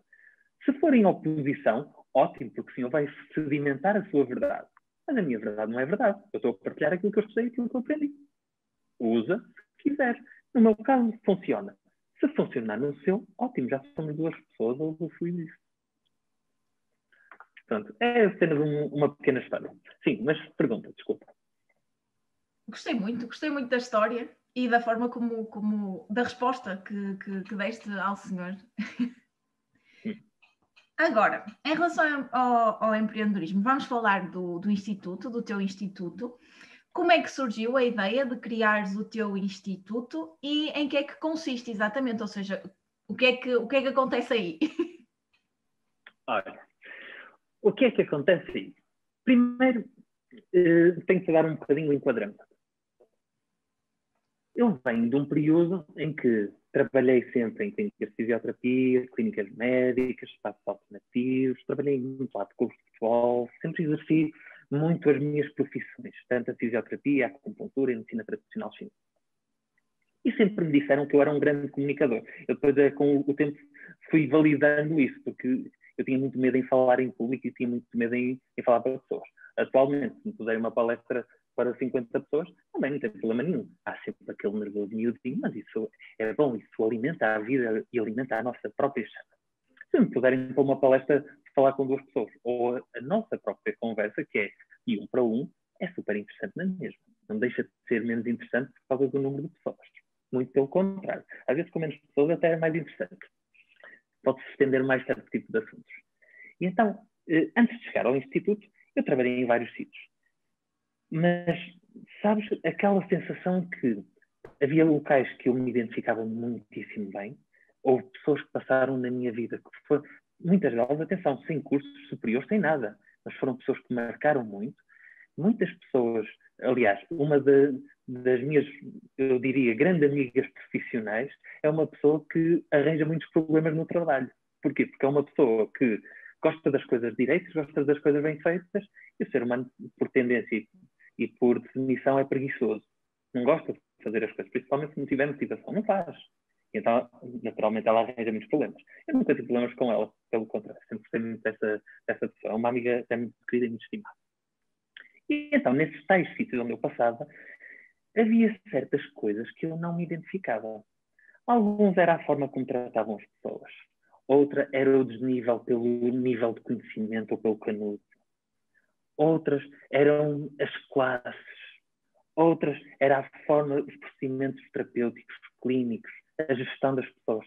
Havia sempre um ou outro, ou até a própria estética do espaço que eu não achava adequada. Havia várias coisas que já não é, já não é, já não é. E quando já não é, muitas vezes, chega a um ponto que tu dizes, então se já não é em, em lado nenhum, só tens uma solução, crias o teu projeto. E a minha cabeça diz assim, Ah, para quê? Então, tão bem como estou. Só que a evolução é mesmo assim. A evolução funciona, uh, funciona como o tempo vai passando e tu vais ficando apertada. E ficar apertada é naquele ponto em que ou ages ou então perdes a tua janela de oportunidade. E então, aquilo cada vez me fermentava mais na cabeça. Eu, na altura, trabalhava maioritariamente num espaço e eu disse assim a essa pessoa: Queres? Vem trabalhar comigo, vamos abrir um projeto diferente, vamos abrir um projeto eh, consolidado, uma parte da área clínica, tu faz o que tens de fazer. E a resposta foi um não. Se é um não, aquilo ia-me continuar a fazer feliz. Não. Então o André tinha que se mexer, certo? E o André mexeu sozinho. E mexeu sozinho e lembro perfeitamente. A decisão foi em março, março, fevereiro, março ou abril de 2018. Tomei essa decisão para mim, internamente, sabes? Eu não tinha partilhado com ninguém, mas a minha cabecita pim, é para fazer. E eu, quando meto na cabeça que é para fazer, as coisas acontecem mesmo. Não é para eu ser mais especial, mas é para eu ser mais persistente. Porque muitas das vezes as probabilidades até estavam contra mim. Só que nós revertemos e viramos as probabilidades a nosso favor. Como? Capacitamos, fazendo as ações certas e trabalhando mais, o dobro, o triplo ou muito mais do que isso. Depende maioritariamente de nós. Eu lembro perfeitamente tomei essa decisão, comuniquei e depois era preciso mobilizar tudo. Naturalmente, quando uma pessoa chega à realidade da forma como está instituído no nosso país, no nosso país e nos outros todos, há uma coisa, um bicho-papão chamado burocracia. Esse, e esse bicho-papão demove muita gente de fazer as coisas. Eu lembro perfeitamente que eu pedi a uma pessoa que é um grande amigo do, do meu ciclo próximo e disse assim: Olha, eu não tenho grande tempo, mas tu podias ir à entidade reguladora de saúde para fazer o levantamento de, de, todo tipo de informação que eu preciso para abrir uma clínica. Porque eu queria as coisas mesmo à direita, às direitas. Essa pessoa foi, claro, não é uma pessoa muito entendida na matéria, mas fez o trabalho dele. E quando ele me aparece com uma folha com 18 tópicos, 18, eu olhei para aquilo e pensei: pronto, acabei de perder a vontade, eu já não vou fazer. Daqueles 18 tópicos, Susana, eu só conseguia fazer um, que era arranjar um espaço. um. Os outros não sabia a mínima como é que ia fazer. Mas eu pensei em todos os sucessos que o André teve na vida. O André, primeiro, separou-se da sua mãe e veio cá para fora. Segundo, começou a andar pelo seu próprio pé. Terceiro, aprendeu a ler. Quarto, aprendeu música. Quinto, aprendeu, aprendeu, aprendeu, aprendeu. Por que, é que eu não posso aprender também isso? Então o André foi aprender o que é que tinha de fazer. Ao ponto de eu, até na minha família, descobri pessoas da área que eu não sabia sequer que existiam. E, e essas pessoas também me ajudaram. Então, aquilo que eu costumo dizer às pessoas no que toca ao empreendedorismo é o nosso meio é rico em recursos. E quando eu digo rico em recursos, não é eh, esmifrarmos todo o dinheiro e sugarmos o dinheiro das pessoas que estão nosso lado. Não. O recurso é muito mais do que o material. Uma pessoa que só olha para recursos enquanto dinheiro é uma pessoa com fraca visão. É uma miopia com uma graduação gigantesca. Sabes aqueles óculos gigantes? É desse. E então o André começou a, a mover uh, conversas para frente e para trás, a mexer, porque eu não sabia o que é que tinha que fazer. E isso demorou-me à volta de mês e meio, dois meses até reunir as condições, porque ainda não tinha espaço. Surgiu o espaço, entretanto, um espaço muito bonito, que pelo menos diz muito, eu gosto muito. Dois manhã, tá, amanhã não quer dizer que eu não possa sair daqui. Não sabemos o futuro, e o André também não sabe o futuro. Sei que estou disposto àquilo que a vida me quiser pôr à frente. E depois logo vemos o que é que é para fazer. Então, teve que desbravar essa, essa situação toda e depois, claro, depois de ter isso tudo concluído, fui eu, à própria entidade, a tratar das coisas. Ainda tive mais papelada para resolver.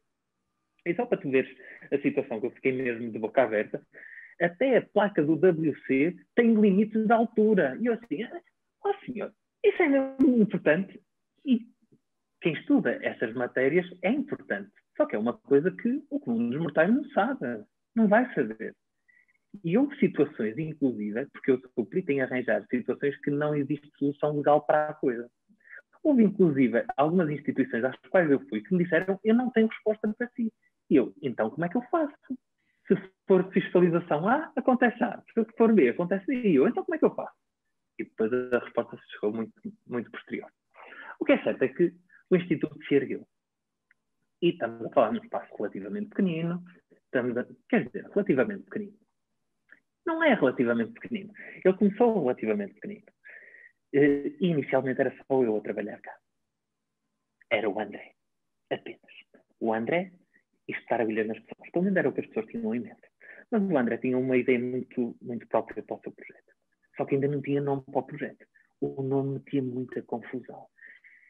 Havia uma coisa que me metia. Ai! Até me arrepiava. Que era Clínica André Marques. É que não, não batia na minha cabeça. Sabes? É aquela palavra de um vocábulo estrangeiro que tu encravas sempre. É, Clínica André Marques.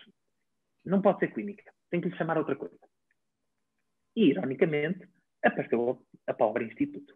Eu pensei, hum, instituto é engraçado. Primeiro, gosto da palavra. Segundo, liga-me super bem, Instituto André Marques, é uma coisa bonita. E terceiro, é uma coisa que está no ideal que eu quero construir. Porque o meu projeto não era para ser só uma clínica de reabilitação. Por isso é que o termo clínica me metia esse tal, essa tal encrenca, porque não é, o projeto IAM não é, é muito mais que uma clínica. É muito mais que uma clínica. Então, inicialmente, claro, é preciso gerar recursos, é preciso gerar fundos para que se ganhe isso, através da nossa atividade, com qualidade, com consistência, fisioterapia, acupuntura. Nunca fiz muita fisioterapia, é verdade, porque os casos que me apareciam, muitos deles eu resolvia só com acupuntura, outros nem sequer tinham indicação para, para fisioterapia. Ninguém trata uma insónia com fisioterapia. Ninguém trata uma depressão com fisioterapia. Pode ajudar com exercício, com, com massagem, com o bem-estar, com o relaxamento, mas ninguém trata esse tipo de condições com fisioterapia. E são condições que eu trato recorrentemente. E diga-se passarem como sucesso. Entretanto, as coisas foram crescendo, fui tendo cada vez mais pessoas, palavra passa palavra, porque não há nada mais forte que uma recomendação. E das, do palavra passa palavra, das referências mais fortes, é um cético convertido. E, felizmente, cada vez acontecem mais. Eu não considero que seja um conversor de céticos, longe de mim pensar isso. Mas é super interessante ver pessoas como eu, porque eu também vim da área das ciências, as pessoas não se podem esquecer disso. Eu sou um cientista nato, eu estudo a natureza e todas as manifestações dentro da minha área clínica que possam acontecer.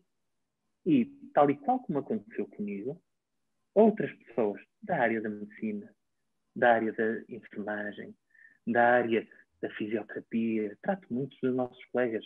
E isto não é para dizer o André é fantástico. Não. São coisas que as pessoas, depois de experimentarem, de preferência um local em condições de idóneo, eu considero o Instituto uma dessas instituições, mas existem outros profissionais muitíssimo bons e muitíssimo credenciados, não sou o único, longe disso. Só que aquilo que as pessoas têm que manter em, em mente é que no passado era uma rebaldaria. E tanto era profissional da acupuntura e medicina chinesa, o André, que tem sete anos de estudos em cursos, mais as formações extra, como era especialista em medicina chinesa e acupuntura, um profissional que fez um fim de semana de formação. Este é que é o grande perigo. É que não tem a ver com o André ser o rei da batatada, mas tem a ver com a formação e com o estudo e com o empenho. Claro que na mão do André resulta diferente de uma pessoa que fez um curso de um fim de semana de, de acupuntura. Que vai ser muito diferente se nós formos comparar relativamente a colegas que tenham mais ou menos a mesma formação que eu possivelmente até podem vir a ter resultados melhores que os meus, não tem nada. Aquilo que as pessoas têm que perceber é uh, a credenciação também traz um critério de eficácia e de obtenção de resultados. Mas voltando ao, ao Instituto, então era o André, a fisioterapia, a acupuntura e a medicina tradicional chinesa. Depois, as coisas começaram a, a ganhar um rumo que eu já não conseguia lidar com o trabalho todo. E quando nós não conseguimos lidar com o trabalho todo, nós temos que partilhar recursos. E como é que se partilha de recursos? Eu preciso de uma pessoa altamente dotada para exercer o tipo de trabalho para o qual eu me propus no meu instituto, que é trabalho de qualidade superior. Nós aqui trabalhamos sempre com qualidade superior. não é superior de género, levanto o queixo e sou superior às outras pessoas. Não, mas nós fazemos o melhor em todos os casos que nós temos. Nós estudamos a fundo os casos e nós temos casos, desde uma simples dúvida até problemas muito graves. Problemas neurológicos, muitas vezes até sem diagnóstico ainda, mas sempre com acompanhamento médico, porque é importante esse acompanhamento, e, em último caso, até alguns casos oncológicos, mas sempre, tudo o que seja áreas delicadas, tem sempre que ter um acompanhamento uh, da medicina, porque há áreas que nós não podemos invadir, não, é não é uma questão de invasão, é uma questão de complementaridade. Essa complementaridade é fundamental. E então vem a Anabela. A Anabela é minha assistente. E a Anabela foi uma pessoa que eu conheci num local onde eu trabalhei, numa clínica de fisioterapia, e sabes aquele tipo de situações em que tu dizes: Eu preciso de uma pessoa para me ajudar a fazer isto. E a primeira pessoa que me veio à cabeça foi ela. Está decidido. Já sei quem é que vai trabalhar comigo. Primeiro, é uma pessoa que eu sou amigo já de longa data. Segundo, é uma pessoa altamente dedicada às pessoas. Tanto é que há pessoas que ligam para o Instituto, nunca cá vieram, e quando ligam para ela dizem assim: Oh, menina Anabela, é menina Anabela. Já conhecem a Anabela? Quem é a Anabela afinal? eu costumo dizer, a Anabela manda no Instituto e a Anabela é uma instituição dentro do Instituto. E só para tu veres como é que as coisas estão em termos de empreendedorismo, quando a Anabela veio para aqui, eu tive que apertar o cinto, porque eu não consigo, não tinha volume de trabalho para conseguir dois salários assim, grande, à grande e à francesa. Então tínhamos que apertar o cinto. Eu muitas vezes estudava com ela. Esta parte depois corta da, da gravação. Eu usava com ela assim. Sabes que tu ganhas mais que o teu patrão porque houve um período em que ela ganhava mais do que eu. Claro que esse período foi fundamental para nós construirmos o Instituto da forma como ele é hoje. E o Instituto foi ganhando corpo. Nós temos uma área clínica forte, temos uma área clínica. Não é forte, é muito forte. Nós somos muito bons naquilo que nós fazemos. Porque uma pessoa com falsa modéstia não é uma pessoa modesta. Nós somos muito bons naquilo que fazemos. Senão não tínhamos tantas referências e senão também não dávamos consulta para o estrangeiro. Nós temos casos a serem seguidos na Suíça, em Londres, no Brasil, já temos em Angola. Então, já temos alguma expansibilidade e também é fruto dessa mesma qualidade. E as pessoas vão diferenciando desse tipo de, de casos. Inclusive, esta parte corta também, por favor. Inclusive, já temos alguns casos que vamos tratando de sequelas de Covid. Que as pessoas também já vêm cá porque já, já tiveram, olha, eu já ouvi. Já tratamos e as coisas até se respondem mais menos. Não tenho muitos casos, mas as coisas até se respondem mais amplas, pelo menos da minha experiência. Retomando, a Anabela integra os quadros do Instituto, o André continua a fazer e a desenvolver o seu trabalho e partilha as funções que a Anabela encaixou como uma luvinha e conseguiu assumir toda a parte da gestão administrativa, a recepção, o atendimento ao público e eu tenho uma pessoa que é a cara da minha casa ela é a cara e eu, de certa forma, sou o conteúdo, porque as pessoas vêm para fazer tratamento comigo. As coisas foram aumentando e então integrei outra pessoa a trabalhar comigo, que é a professora de Pilates, que é fisioterapeuta e que também tem mestrado em medicina tradicional chinesa. Por isso, com licença, aquilo que eu entendi é que nós precisamos dessa tal complementaridade, é fundamental. E quanto mais perspectivas nós temos sobre o ser humano, mais específicos nós somos. Então nós tínhamos essa especificidade. Mas isto estamos só a falar da, da área clínica. Eu posso te dizer que atualmente a nossa área clínica é cerca de 25 a 30% do Instituto. Porquê? Porque o projeto IAM de 2018 não podia ser só uma clínica. Nunca poderia ser. Na minha cabeça isso estava fora de questão. Então, nós primeiro fomos desenvolvendo a área clínica e a área clínica passou para a área pessoal, desenvolvimento e estruturação, muitas vezes até de vida. E por isso é que nós criamos o IAM Center. E o IAM Center é o quê? Se o Instituto é uma parte tem área clínica para reabilitação, para tratar, tanto nas áreas da fisioterapia, medicina tradicional, e acupuntura, depois temos o IAM Center, que é dotar de capacidades, quaisquer que elas sejam. E nós temos formações na área técnica, formações de fisioterapia, formações de acupuntura, formações de medicina tradicional chinesa, formações de meditação e de Qigong para o desenvolvimento mental e emocional da pessoa, e depois temos esse mesmo eh, segmento aplicável à vida, que é a área da consultoria, que nós também fazemos. Por exemplo, se tu dissesse assim, André, eu quero abrir uma clínica, eu não sei como é que isso se faz. Nós fazemos. É um dos serviços que nós promovemos. André, eu estou infeliz no meu trabalho, eu quero mudar de vida, não sei o que fazer. Nós também fazemos. Eu não decido por ninguém. Eu clarifico as ideias e as situações em que a pessoa vive para a pessoa decidir em consciência e com clareza. Porque muitas vezes a má decisão é uma decisão precipitada e que não é clarificada. Isso é que torna a nossa vida com más escolhas. Porque quando nós temos uh, as ideias no sítio e ideias claras, nós temos capacidade de escolher e de selecionar. Isso é importantíssimo. Então, temos uma área clínica, temos uma área formativa, temos uma área de consultoria e temos o Instituto Online, que é tudo isso disponível na nuvem. Quer dizer que nós agora chegamos a todo mundo. Que foi uma das coisas fantásticas que a pandemia trouxe, que eu nunca tinha pensado colocar online no Instituto. Nós estamos a dar consultas para o estrangeiro. Algumas temos que falar em noutras línguas, o que é fantástico. Nós estamos a dar formações para fora. Nós estamos a dar aulas, muitas vezes eu dou aula aqui do Instituto, ou mesmo de casa, para outros locais. E isso é fantástico. Além disso, estamos a falar de uma área clínica, uma área formativa, uma área online, digital. O André sempre teve aquele bichinho, sabes? Tudo faz sentido quando é feito em grupo e quando é feito para grupos. Então, o que é que o André criou? Uma coisa chamada Comunidade IAN. E a Comunidade IAN é, neste momento, é um grupo de WhatsApp, porque nós eh, articulamos pelo WhatsApp. É gratuito, ninguém paga nada para pertencer à atividade. Foi criado no âmbito da pandemia. Porquê? Porque eu percebi a necessidade de nós estarmos próximos das pessoas e de manter o equilíbrio, porque se tudo está a colapsar, pelo menos a cabeça não pode colapsar. Nem a cabeça, nem a nossa mente, nem as nossas emoções. E o que é certo é que, desde essa altura, nós fizemos para lá de cento e tal atividades, tudo gratuito, ninguém pagou nada por isso, de pilates, qigong, yoga e meditação. Tens uma atividade física. Aliás, tens várias atividades físicas, o pilates, o qigong e o yoga. Tens atividades meditativas que equilibram uh, a mente e as emoções. Qigong e meditação. Gratuito. O que é que tu precisas mais para te equilibrar? Agir e escolher.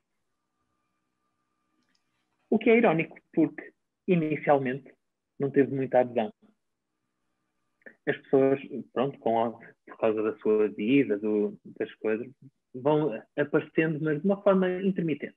Há, há, ali alguns grupinhos que nós temos que são mais frequentes, mas nota-se que há alguma intermitência. Mas são atividades gratuitas. Claro que depois também temos as aulas pagas, mas isso é outro assunto. Porque nós temos que estar próximos da comunidade. E o estar próximo da comunidade é promover estas ações em tempos tão conturbados, mas nós também temos várias ações dentro da comunidade IAM, que nós fazemos todos os anos uma recolha de Natal para entregar a uma instituição. Este ano nós entregamos à Associação 3 As na paróquia de, de Ariosa, que fazem comida e refeições para sem-abrigos, que é uma causa super nova.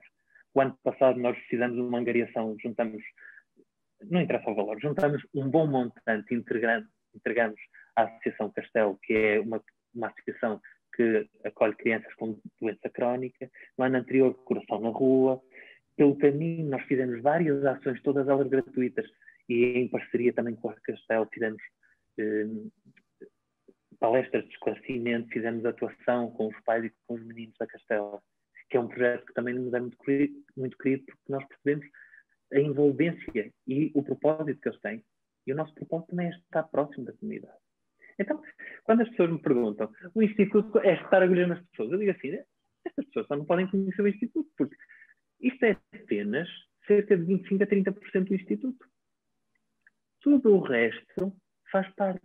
O Instituto o IAN Center, o Instituto Online, a comunidade IAN e tudo aquilo que nós fazemos para dar vida às pessoas. Dar vida vezes, às pessoas. É o propósito. É, é isso mesmo. Quando as pessoas dizem assim, uh, e acontecia muitas vezes a Anabela, ligavam, qual é o preço? Independentemente de estarem de acordo ou não, e Se não fossem de acordo, havia sempre uma manifestação. E a Anabela dizia assim: O que é que eu vou dizer às pessoas? Anabela, diz exatamente o que nós fazemos. Há pessoas que fazem as mesmas práticas mais baratas, não tem problema. Há mercado para toda a gente, toda a gente está no mundo, toda a gente tem direito. Aquilo que nós fazemos não é tratar pessoas. Nós damos vida às pessoas. E isso não tem preço. Por isso, é muito barato o que nós fazemos. Porque não há preço. Claro que tem que haver uma moeda de troca. Temos a economia, sim. Eu, por mim, eu trabalhava para o bono. Mas eu não tenho nenhum financiador para me manter o salário, o meu salário da Anabela. E o Instituto, então, eu tenho que cobrar alguma coisa. Porque não. É inquantificável. Eu descrevia assim: o nosso serviço é inquantificável em termos monetários. Só quem conhece ou quem já experimentou o Instituto sabe. Muito bem.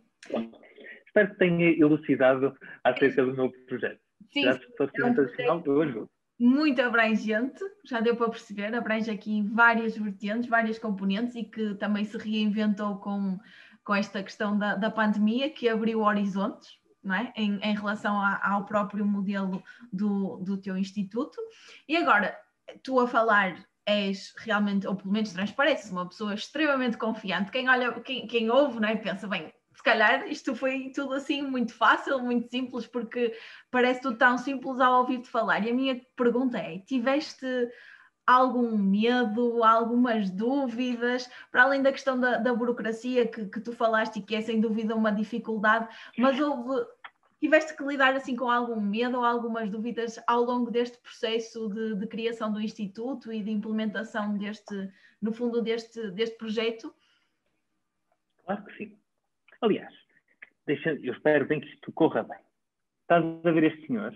Sim, sim, medo. Vive comigo. Ele vive em todas as pessoas. Aquilo que as pessoas têm que se mentalizar é que existem quatro emoções que são como se fossem emoções básicas que estão latentes em toda a gente. No outro lado do Oriente dizem isso, aqui também já dizem isso, pelos vistos, que são a alegria, a tristeza, o medo e a raiva. Estão em todas as pessoas. Uma altura choquei uma professora de yoga que eu disse assim, isso tem a ver com raiva. Não, não, que eu não tenho raiva. Tens, tens. Se não tivesse, já tinhas desencarnado, já tinhas morrido. Ah, é? É. Eu também tenho. Aliás, se nós olharmos para um- uma realidade que toda a gente conhece, o Cristiano Ronaldo é das pessoas que eu conheço que melhor utiliza a raiva.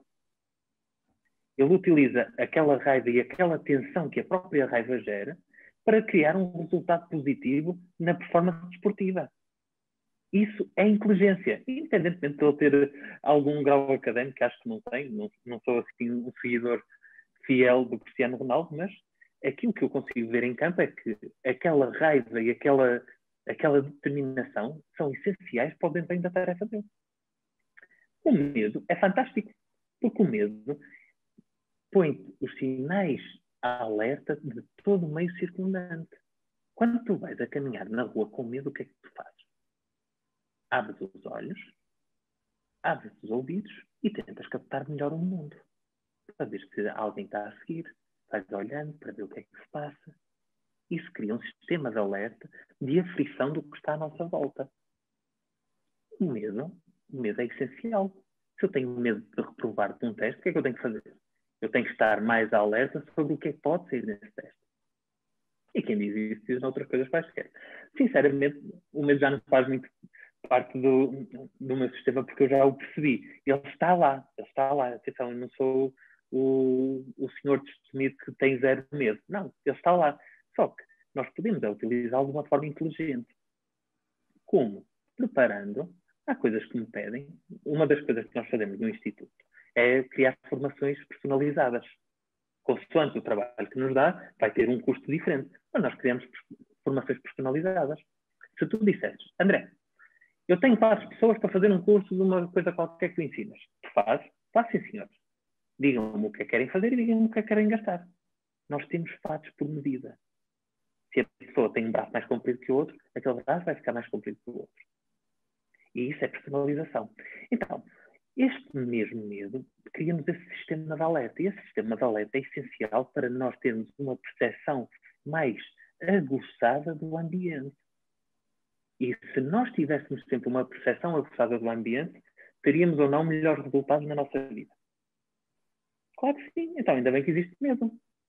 Ainda bem que existe tristeza. Porquê? Porque se eu fiz isto e me fez triste, eu não volto a fazer isso. Às vezes o problema é que as pessoas voltam a fazer isso e não usam o medo oh. como uma forma de calibrar o que está à nossa volta e deixam que o medo as paralise. E aí é que é a, a questão que precisa de, de, ser trabalhada, não é? Mas aí, consoante a profundidade de que nós conseguimos chegar, é consoante a resolução vai ser ou não eh, feita. Porque eh, uma das coisas que acontece muitas vezes, eu estabeleço um objetivo o meu objetivo é quebrar o medo. Mas eu reponho o meu objetivo com agora já não é quebrar o medo, é minimizar o medo. O meu objetivo é melhor. Não é melhor. O objetivo continua a ser deficitário.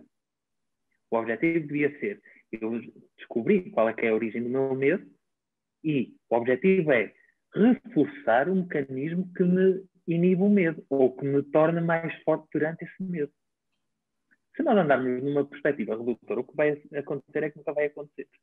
Aquilo que nós queremos que aconteça nunca vai acontecer.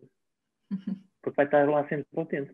Mas, por isso é que existem depois diferentes profundidades de tratamento, abordagem. Porque eu não sei tudo. Naturalmente, um psicólogo saberá muito mais da mente humana que eu. Naturalmente, eu estudou só para aquilo. Mas, se houver uma componente que liga à psicologia ou psicologia não, a psique humana e a mente humana com o nosso corpo, eu sou profissional habilitado para isso. E não há ninguém melhor do que eu para isso. Se houver alguém que vá falar sobre os mecanismos fisiológicos, um médico dá-me uma, uma avada. Claro que ele sabe muito mais. Então, ele estudou um curso de medicina inteiro, que aquilo é só fisiologia. Eles têm que saber esses mecanismos todos. Então, cada pessoa tem que saber exatamente qual é que é a sua abrangência. No que toca ao nosso trabalho específico, uma vez que eu tenho várias áreas, porque as áreas em, em que eu sou diplomado é medicina tradicional chinesa, acupuntura e fisioterapia. Sou diplomado. As áreas de conhecimento que eu tenho são muito mais além disso. Porquê? Porque o André é um curioso nato, então foi estudar de tudo e mais alguma coisa. De tudo e mais alguma coisa. Então, naturalmente que essa bagagem, e quem diz o André diz outra pessoa que estudou várias áreas ou que aprofundou determinado tema. Essa bagagem traz o quê? Traz, primeiro, referência, tu tens uma referência de como é que a pessoa está, a tua capacidade de avaliação, diagnóstico, ou de chegar à origem do problema, tens essa referência e depois tens os mecanismos. E se não tiveres os mecanismos para trabalhar isso, tens os mecanismos para encaminhar, porque há muitos casos que eu não posso tratar. Há um, uns meses atrás, veio um jovem eh, na casa dos 30 e poucos anos, assim um bocadito barrigudito, com sintomatologia radiada no braço. Pode ser uma tendinite, Pode, mas também pode ser um infarto. O que é que o André fez? Até à próxima visita ao Instituto tem que fazer uma consulta de cardiologia. Eu não sou cardiologista. Não sou, nunca estudei e nunca serei, porque não é uma matéria que me interessa. Mas eu tenho o conhecimento mínimo necessário para perceber se isto não é para a minha mão. Há sinais de alerta eu não preciso saber todas as referências da cardiologia, mas uma pessoa tem que ter algum conhecimento e algum entendimento. Tu visitares um dia o Instituto, e estendo o convite para visitar, certamente irias identificar, os livros que eu tenho na minha prateleira, nestas prateleiras aqui em cima, uma parte é da medicina tradicional chinesa, naturalmente, que é uma base fundamental do meu conhecimento. Outra parte é da parte da anatomia e da fisiologia, e depois tem livros médicos. Com isto eu não sou médico, mas há coisas complicadas que me trazem.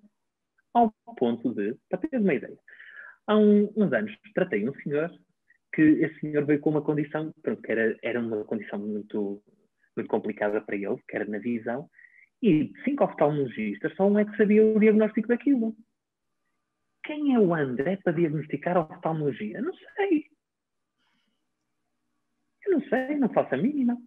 Então, o André teve que estudar essa condição para perceber o que é que podia fazer na minha área de entendimento. Mas eu não sou oftalmologista, por isso eu não vou tratar segundo um oftalmologista. Eu vou tratar com as armas que eu tenho, com o conhecimento que eu tenho, com aquilo que eu posso fazer. E tratamos. E as coisas até correram bem durante o tempo de tratamento. Depois, entretanto, nunca mais sou o senhor, não sei em que, em que pé é que a condição está. Mas é mesmo essa, essa situação. Nós temos que ir utilizando as nossas emoções de forma inteligente. Porque o medo pode nos paralisar, mas também nos pode mobilizar. Qual é a utilidade? A raiva pode nos destruir, mas também nos pode impulsionar para resultados melhores. O Cristiano Ronaldo. A alegria é boa de viver, mas também nos pode criar uma ilusão na cabeça. E viver uma ilusão não é viver felicidade, é viver com um unicórnio, que é uma criatura que não existe e que nós decidimos que existe. Não é? Exatamente, é verdade. Isto é muito giro. eu adoro este tipo de assuntos porque é, é um, um tipo de alcance diferente. É, e dava pano para mangas. Sim, sim. É verdade, é verdade. É verdade. Ora, bem, vou, Mas há questão que. Sim. Diz, diz. Diz, diz, diz, diz, diz, força. Não, eu ia dizer que, que vamos avançando aqui. Um, e agora, pegando aqui em tudo aquilo que tu foste dizendo, um, eu percebo que tu és uma pessoa que gosta de aprender, gosta de estudar, és muito empenhado no teu trabalho e também sei que tens outros interesses, como é o caso da música, da escrita, e tens toda a tua vida pessoal, não é? E a minha pergunta vai de encontro até àquilo que tu falaste há um, há um bocadinho, que é a questão do yin e o yang. Como é que tu consegues aqui, com tantas atividades, manter o equilíbrio? E manter-te bem e, e com um bom desempenho nas várias áreas e vertentes Sim. da tua vida. Uma palavra: meditação. Uma palavra tal e como o André gosta de estratégias simples vida. Complexo é, é vida, é burocracia, são os papéis, é todo tipo de trabalho. O corpo humano, a mente humana também é complexa. Por isso nós temos que simplificar processos. Da mesma forma que eu há pouco te dizia, uh, André, como é que tu uh, consegues perceber que a tua vida está a funcionar ou não? Faz-te feliz? É uma pergunta muito simples, mas que tem um alcance que pode ser doloroso. A meditação em si não é uma prática de OM ou de intuação. Também existe esse tipo de meditações e também é muito interessante fazer. Mas não é esse tipo de prática que eu utilizo. A meditação é uma prática de eu manter a clareza mental, o meu foco e manter uma mente eficiente. Porque aquilo que distingue o André, se calhar, de muitas outras pessoas com as mesmas capacidades e se calhar até melhores capacidades que eu, é que o André tem uma mente organizada. Eu sei o que é para fazer, ponto. Se eu sei o que é para fazer, eu faço no devido momento. É quase como tu teres um botão on-off. Agora é para ligar esta luz. É aquela luz que liga. Não vais ligar a luz de todas as divisões. Não, liga de uma luz. É aquela luz. Agora é para fazer o estudo de um caso clínico. É o caso clínico que eu vou estudar. Há pessoas que não. É para fazer o estudo de um caso clínico. Ora bem, eh, vou ao Facebook. Eh, ainda não fui ao LinkedIn hoje. Eh, espera aí que o, o fulano do Instagram pôs um, um post e eu tenho que ir lá comentar. Isso é desorganização. Nunca vão ter o mesmo resultado. E o, o resultado, eu estou como diz o outro, o resultado acaba por ser o espelho daquilo que nós vamos fazendo no nosso dia a dia. Mas o pior é que essa desorganização depois pode criar angústia.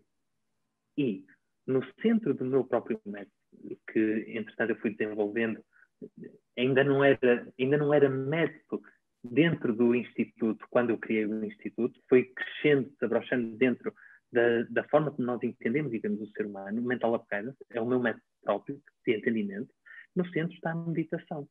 Não por uma prática eh, esquisita, oriental, eh, adequada, mas por uma prática de eficiência mental. Se eu disser assim, Susana, no teu dia a dia, é importante tu teres o corpo equilibrado? É. Tu vais me responder que sim. Então o que é que eu vou te dizer? Convém arranjar alguma prática de atividade física que mantenha o corpo, quer seja ginásio, futebol, yoga, pilates, outro tipo de atividade que te mantenha os mecanismos em ação. Para quê? Para o corpo não definhar. Da mesma forma, eu pergunto, Susana, no teu dia a dia, é importante tu teres uma mente funcional? Claro. E se eu disser assim, a forma como eu medito aumenta a eficácia e a eficiência mental. Era importante na tua vida. É.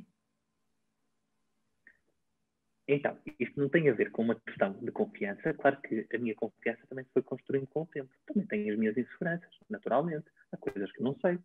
O tal medo está presente em todos os seres humanos, todos os seres que habitam na Terra. Se calhar também em todos os seres que habitam nossos planetas, porque há coisas que nós ainda não sabemos se existem ou não. Mas nós temos que encontrar o nosso elixir. E o nosso elixir podem ser práticas simples, algumas são convencionais. Vou-te dar um caso muito particular relativamente à meditação. A meditação eu comecei a fazer em 2012 ou 2013, à volta disso. Por isso já estamos a falar pelo menos uns 7, 8 anos, ok? No início eu não contava a ninguém, porque dizia assim, se eu conto a alguém que eu faço isto, eles vão me achar esquisito. E depois, à minha frente, sentavam-se pessoas altamente deprimidas, pessoas desorganizadas, sem clareza mental, sem raciocínio, e eu pensava, calhar, André, começavas a partilhar isso, poderias ajudar as pessoas. E essa partilha começou a ser tão frequente, ao ponto de eu criar um curso chamado Ciência da Meditação. Para quê? Para ensinar as pessoas a terem mentes eficientes. No início eu ainda fui gozado com esse curso. Uma das pessoas que gozou foi fazer esse curso. E depois disse, André, isto é uma cena do outro mundo. E eu assim, estás a ver porque é que eu faço? Porque tu crias um mecanismo mental automático. Tu estás a reformatar o teu automatismo inconsciente mental. Isso aumenta a eficiência. Claro que o meu dia, traduzido, parece que tem muito mais horas que o dos outros. Há pessoas que me dizem assim, mas não dormes? Durmo sim, senhora, durmo, e durmo bem. Só que é para dormir, é para dormir, desliga o chip e está a dormir. É para trabalhar, é para trabalhar. É organização.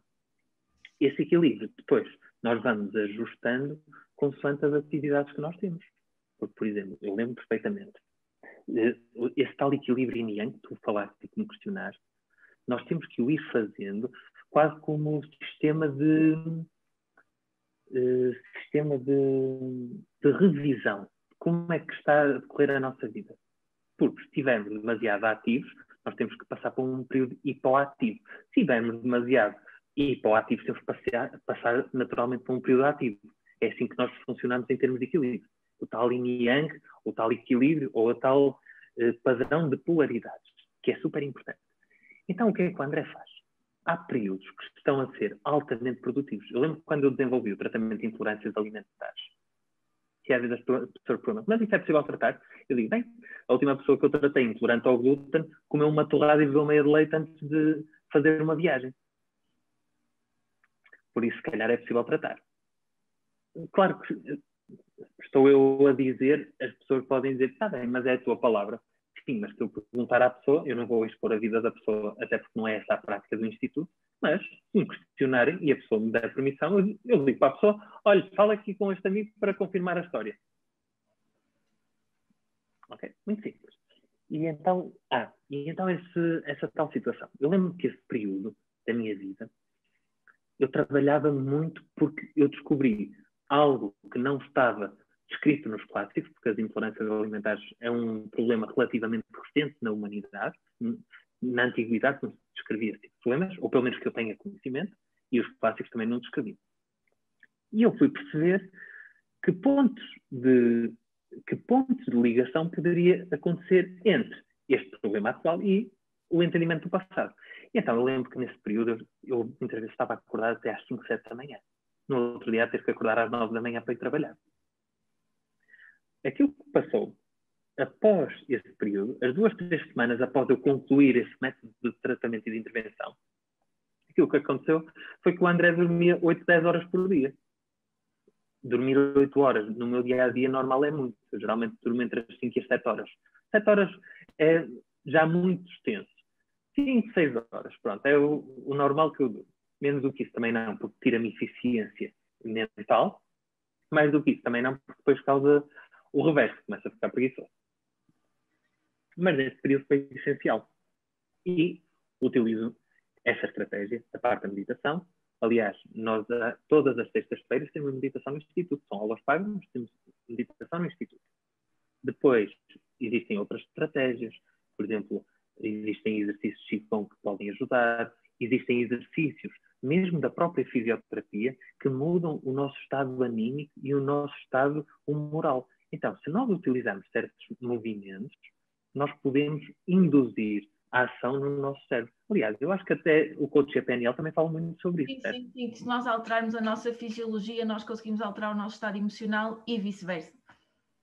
Claro. A fisiologia, tá a postura corporal, respiração, tudo isso, uh, conseguimos alterar o, o, nosso cérebro e as nossas emoções. Completamente. Basta ver, por exemplo, uh, o ACA do, da Nova Zelândia, da equipa de rugby, não é propriamente uma dança de balé. Exatamente. O balé tem um enquadramento diferente de uma dança do ACA do, dos neozelandeses. E podemos estender muito mais exemplos. Ora bem, estamos quase, quase a terminar, pelo menos eu estou quase a terminar aqui as minhas perguntas. Uh, só tenho mais duas, que é, se pudesses dizer alguma coisa a quem quer começar a empreender ou arriscar num sonho que não seja necessariamente empreender, não é? O que é que tu dirias?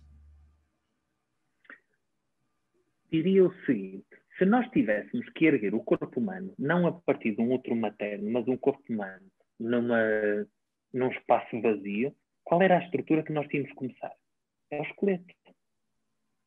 Porquê? Porque é preciso haver um pilar para depois começar a, juntar as peças.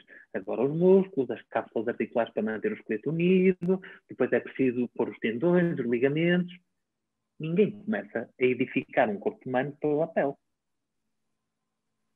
Porque, se bem que, em termos de embriologia, até é um bocado pela pele se nós formos a, a embriogênese, é um bocadinho por aí. Mas se nós tivéssemos que edificar nós, tal e qual como nós fazemos uma casa, primeiro vem os alicerces e depois é que vem todo, toda a restante construção.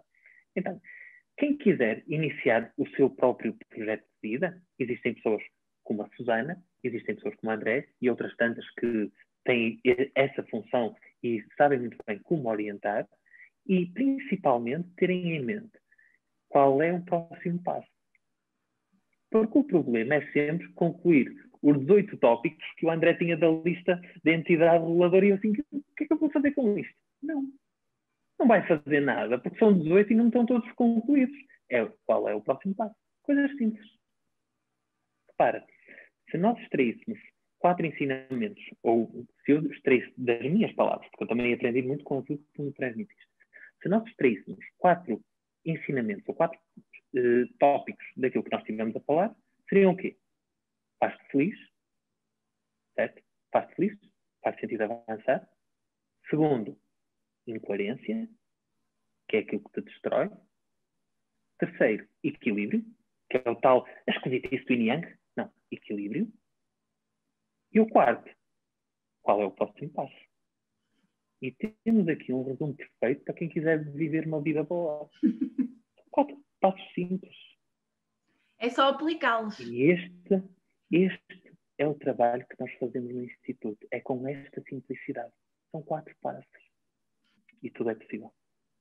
Desde que saibam quais é que são os passos. Não? É? E desde que os ponham em prática. Claro, claro. E sabê-los e aplicá-los.